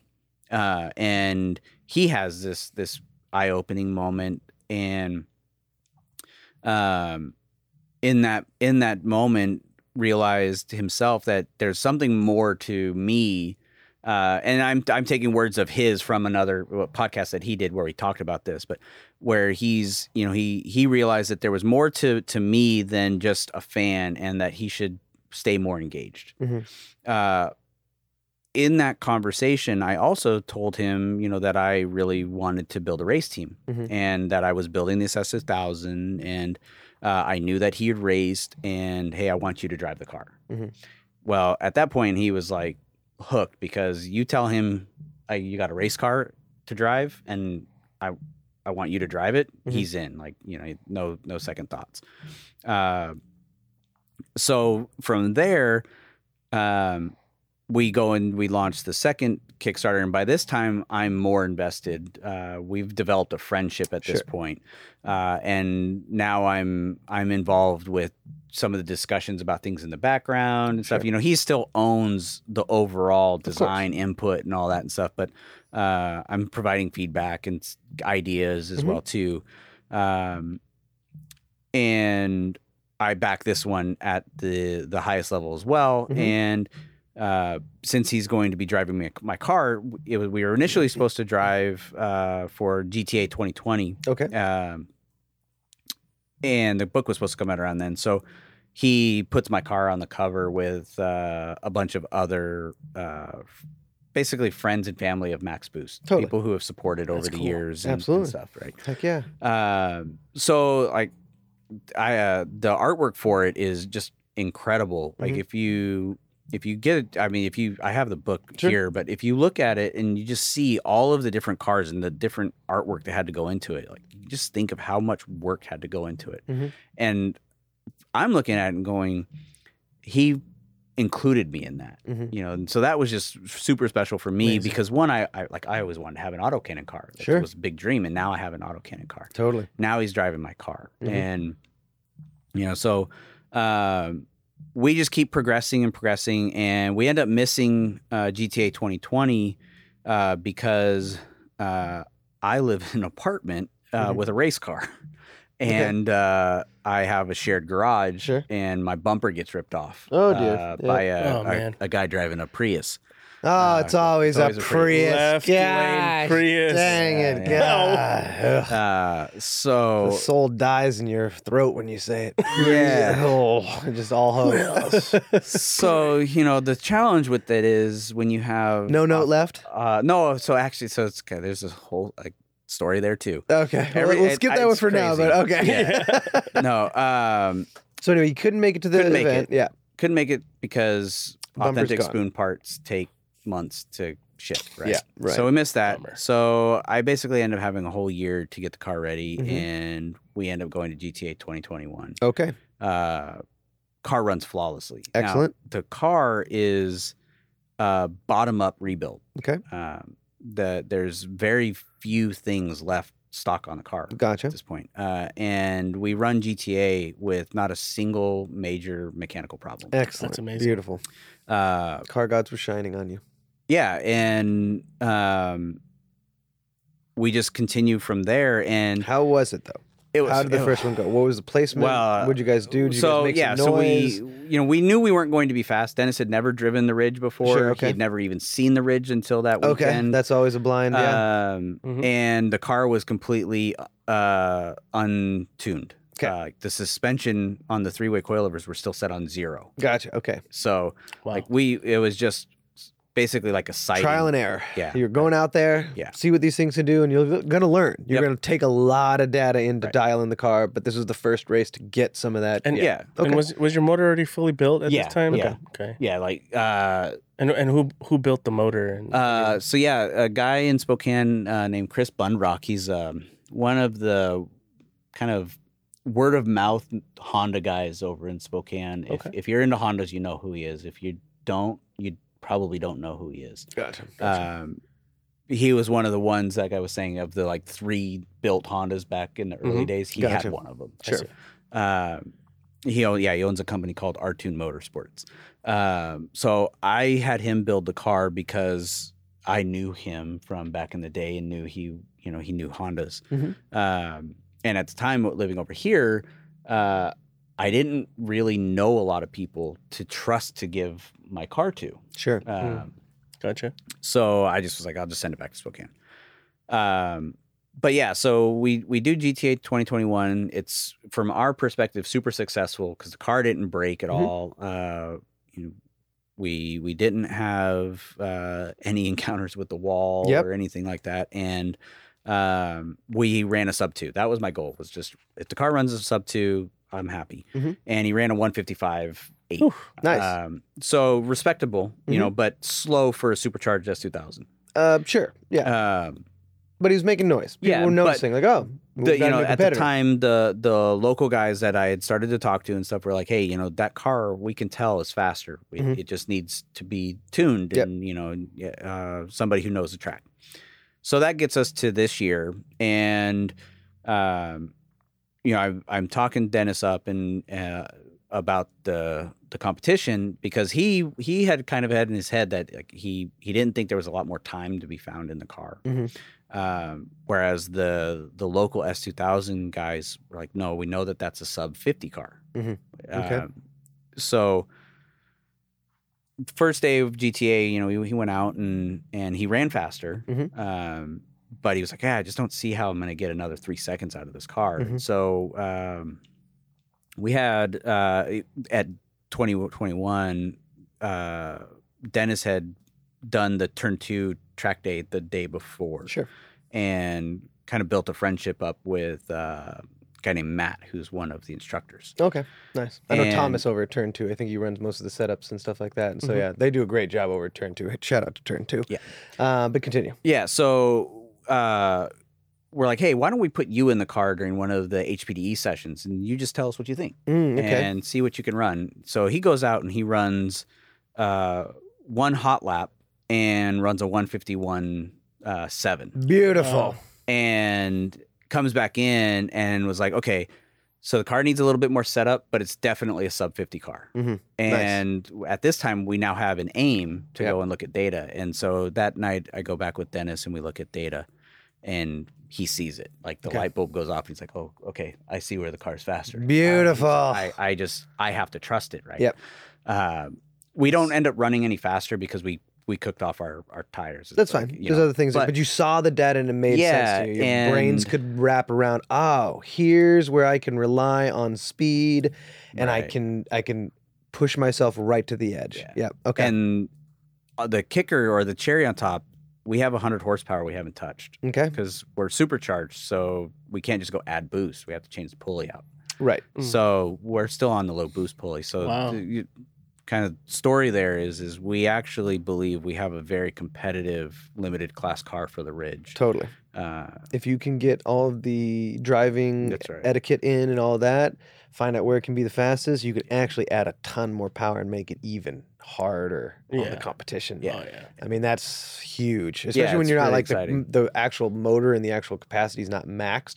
You're like, no, we can can actually have another 100 horsepower. And you're like, really, another 100? Oh, that's a lot more to play with. You know what Yeah, I mean? lot Like, to play um, Yeah. that's a lot more time. So that's that's impressive. That's Yeah, so, so- cool to hear. Okay. So for me, as the you know the the person who kind of envisioned the car and came up with it, uh, it it's been really rewarding Mhm. to put all that stuff together. You know, to to entrust Dennis with driving the car and and entrusting myself that he had the capability to drive it quickly. Yep. Uh, and then entrusting my builder to put the car together the Yep. way that I wanted it to, and then trusting myself that the vision I had and the parts I chose Yep. were going to be a, a good combination was uh, was really really cool. So belief in oneself is a big part of it too. yeah, I think that confidence is huge. Like you said, sometimes you have to find the confidence before Yeah. you can make the achievement. well, The mental space. It's crazy. Like Right. nobody's done a 900 until Tony does it. Now there's a kid that can do it. Like it once you break that ceiling in your own brain, once Then you you're like- see the aha moment in the data, yeah. oh, I there it is. I s- get it now. Now anything. I am better. Where this ties back into the whole rest of my story though is, is I don't think I would have had that had I not gone through what I went through.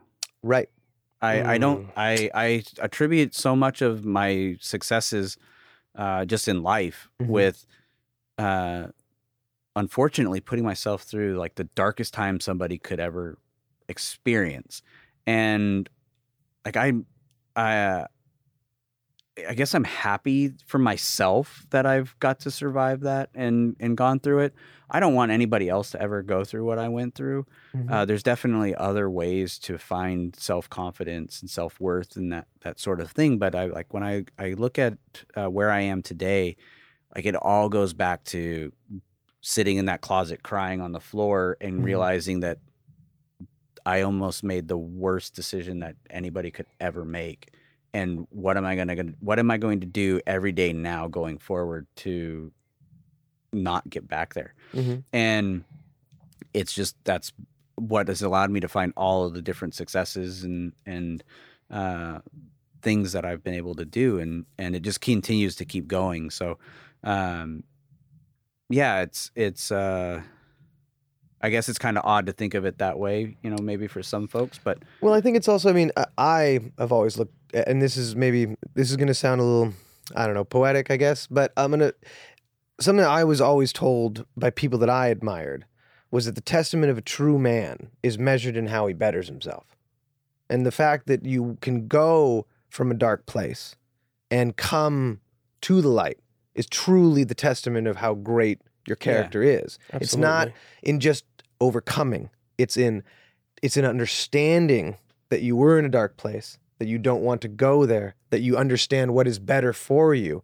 and that you can not only see it, you can make the actions in your life to put it Yeah. into play. So many people can comment on others' lives because it's so much easier to run other people's lives than your own. for sure. It is hard to run one's own life Well, in a it's- direction that is positive. well, it's hard to believe. It when is you're hard to such a believe, spot, yes. right. yeah, And well, that's- and and that's key too, right? Yeah. Because um, I I didn't get there. I didn't get here alone, right? Right. It there was like, Let's yeah, you know, it, definitely that- that- to everybody who we all lean on. yeah. I thank mean, you to all it, those It people out truly there, does yeah. take a village, right? Absolutely. I mean, um, I like I could rattle off names for days of Totally. everybody who was there for me in some way or another, Mhm. and still is there for me. Uh, and and that's one of the things that I've always uh, held on to, Mhm. and it's a reason why, having gone through what I've gone through, I tell everybody and anybody I can who's Mhm. going through any kind of mental health crisis, like talk to somebody. Yeah. I don't care who it is. Like talk to a stranger. Like it, it, it doesn't have to be somebody that you know. Just talking makes such a difference. But I make myself available to anybody. Like, Mhm. I don't need to know you. Yeah, I likewise. Uh, you, You know, know? just Mhm. uh, I'm just there to listen. Absolutely. You know, I mean, these these issues, these mental spaces of depression is is very real, It's yeah, very real. and and, and sometimes it, it doesn't take um, just pills or a quick fix. No. I No, mean, like a lot of said. a lot of people really have to go through it and, and deal with it at certain at certain capacities, and it's unfortunate because you know in this month of September that we're going into, you know, like last month, two of my friends had friends that passed away due to suicide. Mhm. And so, um, you know, I, I don't know exactly all the details in that, but I mean, it's out there and it's real. And so, for our listeners out there, if you're dealing with some, I mean, our DMs are always open. always. No, I'm saying DMs is always open. Yeah, reach out to us You know, G Rat, Garrett's is, is always open. I mean, you can talk to Michael Bush about anything you would want. I mean, th- we're a community. And, you know, when we say that it, it takes a village to raise certain individuals, Mhm. hey, we're here to help. We're here to listen. Absolutely. If we can offer any type of guidance, any type of sprinkle of belief in, in your craft or anything that you would like to pursue, if you just need a simple opinion, Mhm. like we're here. And so don't don't feel like you're like no one's there for you. Mhm. I mean, if you're listening this far into our podcast, Mhm. Or you even know- if this is your first episode and you just started to pick us up, like just know that yeah, we're here. It is always community over cars, and uh, we focus on the people. Uh, you know, the individual that makes all those decisions. Like, like again, it takes uh, Mike your whole experience to come to the point that you are now. Yeah. Uh, if one does not go through those experiences, does one become the same charactered individual uh, that you are? The same level of depth of kindness, um, the same level of depth of empathy that you probably have that maybe you would not have had had, had you not fully understood that experience and then gone back to look at it.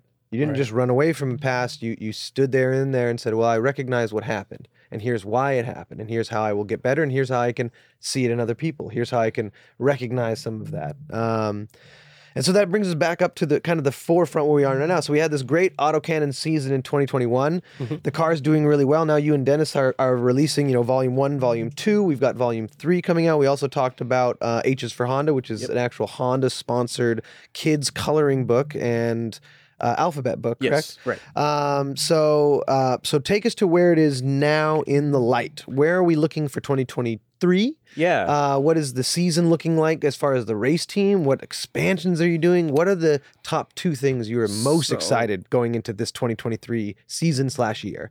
Yeah, so uh, with, from the racing side, uh, you know, we've got uh, a Honda Civic EF. Uh, Woo! that My is favorite A, chassis. that is a, a I just had to uh, scream. Uh, Honda Challenge car for NASA Nice. SoCal. Oh, Uh, Okay, we sweet. Bought, we bought that a year ago, Awesome. and it's.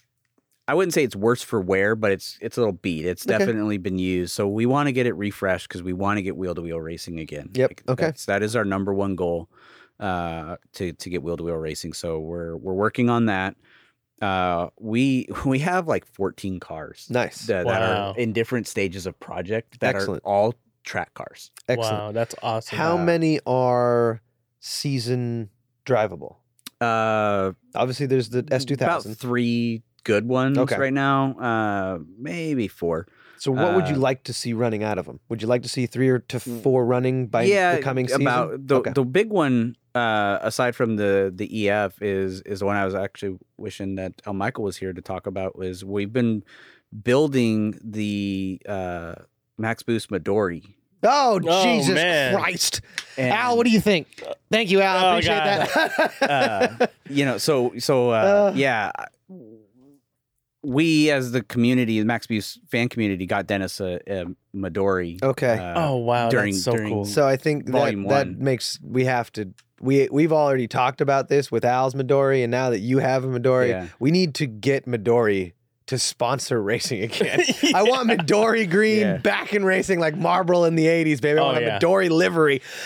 yeah, so I'll I design uh, that. I mean, we just need that that green light. It'd be Yeah, so right. cool. So cool. Ours is uh ours is going to be quite uh quite the competitor. Okay. I, uh, I What are bought kind of the a, plans I for it? bought an L15B7 for it. Okay, uh, okay. A little earlier, and Brian from Hasport's going to do the install on it for Okay. us. And wow. Okay. uh, y- so we're- that's gonna we're that's essentially going to be our other uh hero car Okay. along with the S2000. gotcha. Okay. Uh, God, I'm a Wow, hero. that's God, so that makes exciting. Me so happy. My heart we- just tickles right we've now. got- I mean, we've got the Buddy Club body kit for. Oh. Oh my Got, God. Like all the stuff that we're, Midori green know, has never looked yeah. so good. yeah so it's it's uh it's pretty exciting like we, we really want to get that going uh because even with the d16 in it we were getting podiums in tt Okay. uh, Wow, that's cool. Okay. with dennis behind the wheel Yeah. so so like we know the Shout car out to Dennis, yeah, man. yeah, guys- Dennis. Ha- tip of the hat to Dennis's skill sets behind the wheel. I guess uh, him knocking off all the dust has brought him right back into the forums. right. Like that is fantastic. yeah so so the you know definitely the the midori is high up there the ef is high up there so we can get wheel to wheel Mhm. Uh, And the S two thousand. The S two thousand is going to start doing double duty Okay. between California and Washington. Okay. So uh, it's so hot during the summers in Cali that they basically take the summer off. Well, that's perfect time for us up here. Yes, that's our race season. Right, So exactly. uh, as we go into rainy season, the car's going to go down there. Okay. And we'll basically just Ping send the pong car back back, and and forth. forth. Yeah. Sounds good. Perfect. Nice. So those are going to be the three kind of heavy hitters. Yeah. You said you got 12, so there's going to be more in the works, and you're going to be yeah, probably yeah, doing. that's Is there going to be a couple of different ones in the same race group where you might have be running Potentially. two cars? Yeah, like we're yeah, running so, two. I mean, Yeah. because uh, we've you know there's multiple of us that drive. Yeah. Um, and there's multiple owners of the cars. We're Yeah. just kind of all from the same Max Boost family. So, uh, like Dennis's cousin drives, and Mhm. he's got a DC5. Okay. Uh, Sweet. and uh, a couple other. Uh, cars that he's building up as well too. Okay. So, um, so we're all driving those. Like, if you even go look at like through my Instagram, you'll Mm-hmm. see I've like driven the EF, I've Mhm. driven the EK, Okay. we've got an FA5. Mhm. You know, it's we're if it's a Civic, we basically have it. You've got it through in. The, okay, cool. Very Man, cool. That's awesome. No, Yeah. that's awesome. It's great to hear that there's going to be two more really heavy hitters. Because again, I've really only seen the S2000 as far as like really out there, and it'll be great to see more of what you. I'm so excited about the I'm so Midori. excited. I'm Oh, so. dude. I mean, you couldn't have. You couldn't have just like checked our boxes any harder on that one. You want, you want a race version of that? Be like, we already like the stock version of that. Yeah, so yeah. that's awesome, man. Um, Yeah, I okay. was so stoked when I seen Al Michael post about the Midori at first. I was like, yes, Yeah. another one. Yeah, no kidding. We We were were. we gotta save him. we had our well we so uh we have the Midori Preservation Foundation. Oh, yes. on- oh um, my God. Um, okay. Okay, so here's the thing.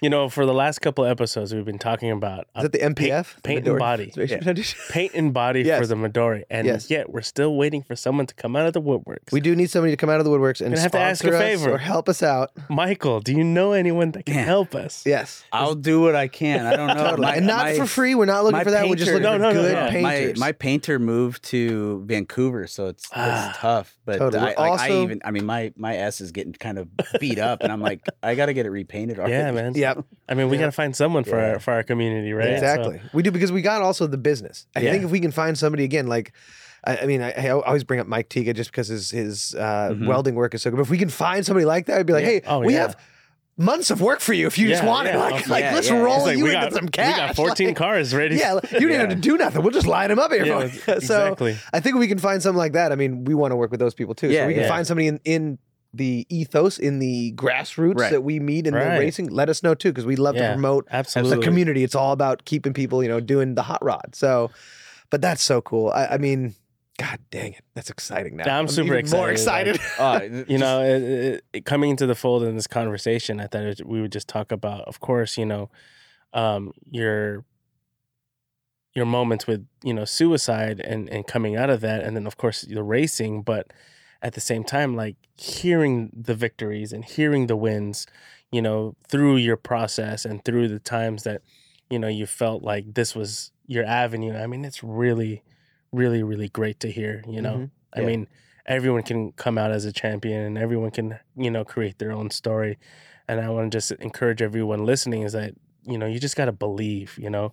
Yep. If if the person, your friend, your family is going through it and is not believing, Mhm. believe in them for them. Yep. You know what I mean? Carry all a it- little extra grace all for it- those. Yeah. Carry a little grace. Carry a little grace for those who don't maybe have enough right now. right, Carry right. some for those who are lacking. They need it.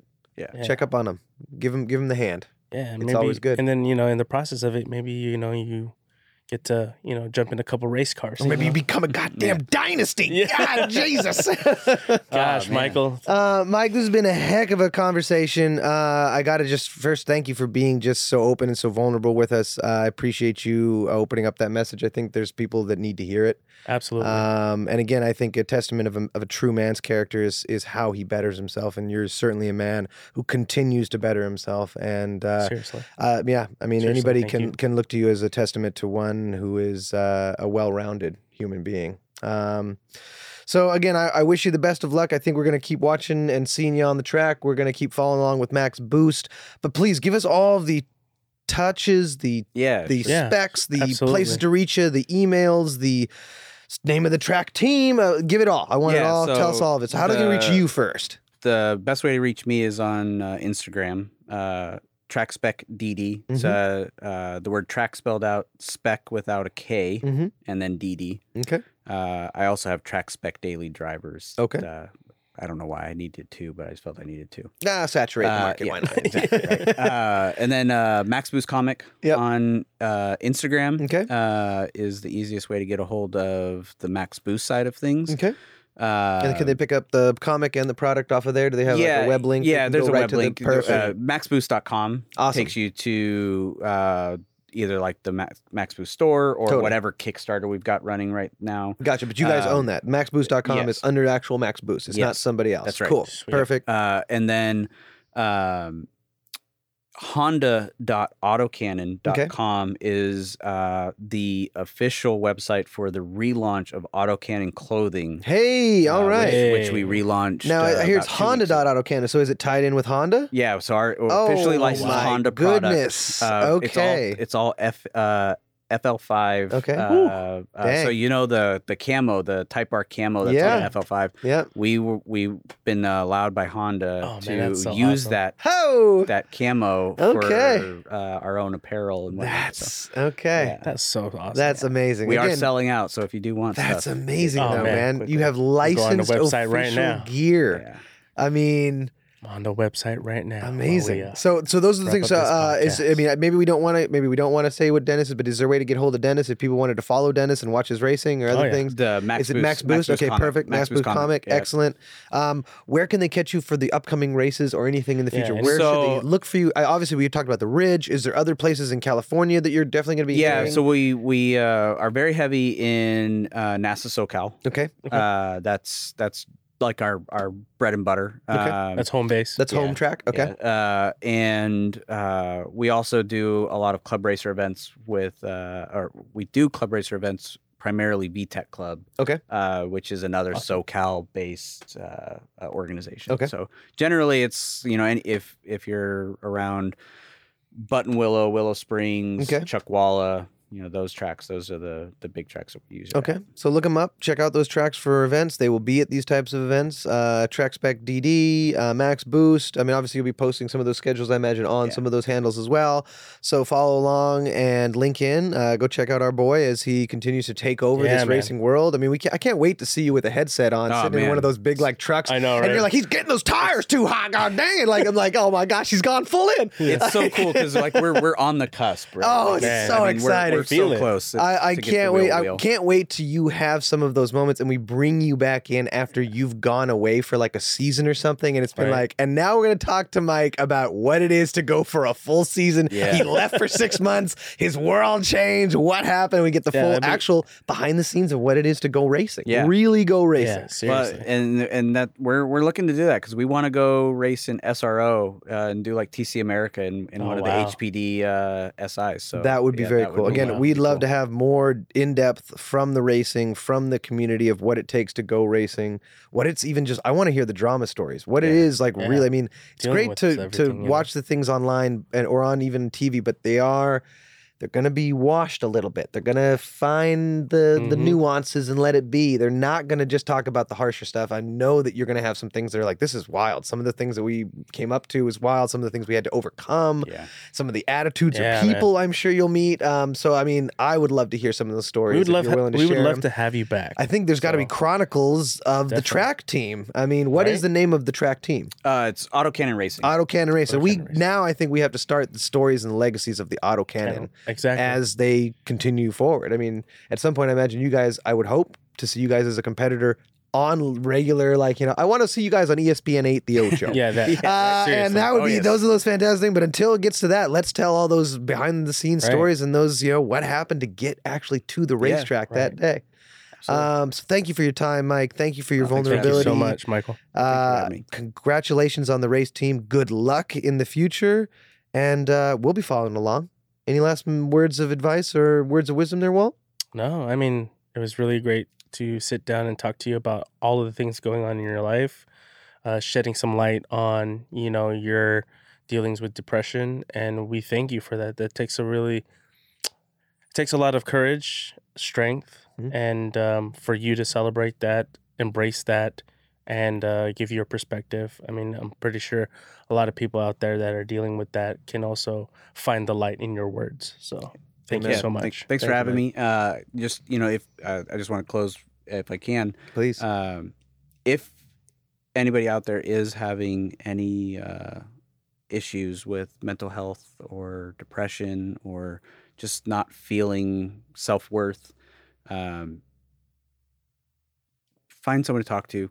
Go online, look up resources. There's there's tons of them available. Mhm. Um, reach out to us. There's reach out Yeah. to uh, reach out to Mike, reach out to me, reach out Mhm. to Walt, reach out to Al.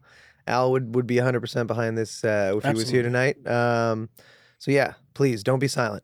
We're we're here for you. The communities are here for you. Um, Until again, then, until next time. Again, thank you, Mike. Thank you, Walt. thank you. Uh, this has been Nam Saying Cars and Convos. Reach out to us, of course, at namsayin07 at gmail.com with all of your stories, all of your inquiries. Uh, we're, of course, looking for more people to interview uh, from the uh, takeover scene. If any of you guys want to come on and give us your opinion on what is that scene, your insight into that, uh, again, we'll have uh, full uh, journalistic integrity. Nobody's uh, identities or uh, likenesses will be uh, put onto uh, the podcast. We'll keep full. Um, uh, what amenity Mhm. uh, from uh, uh, from anything happening. So please come on and send your information our way. Um, again, namsayin07 at gmail.com. Until next time, gentlemen, goodbye. Goodbye. Peace.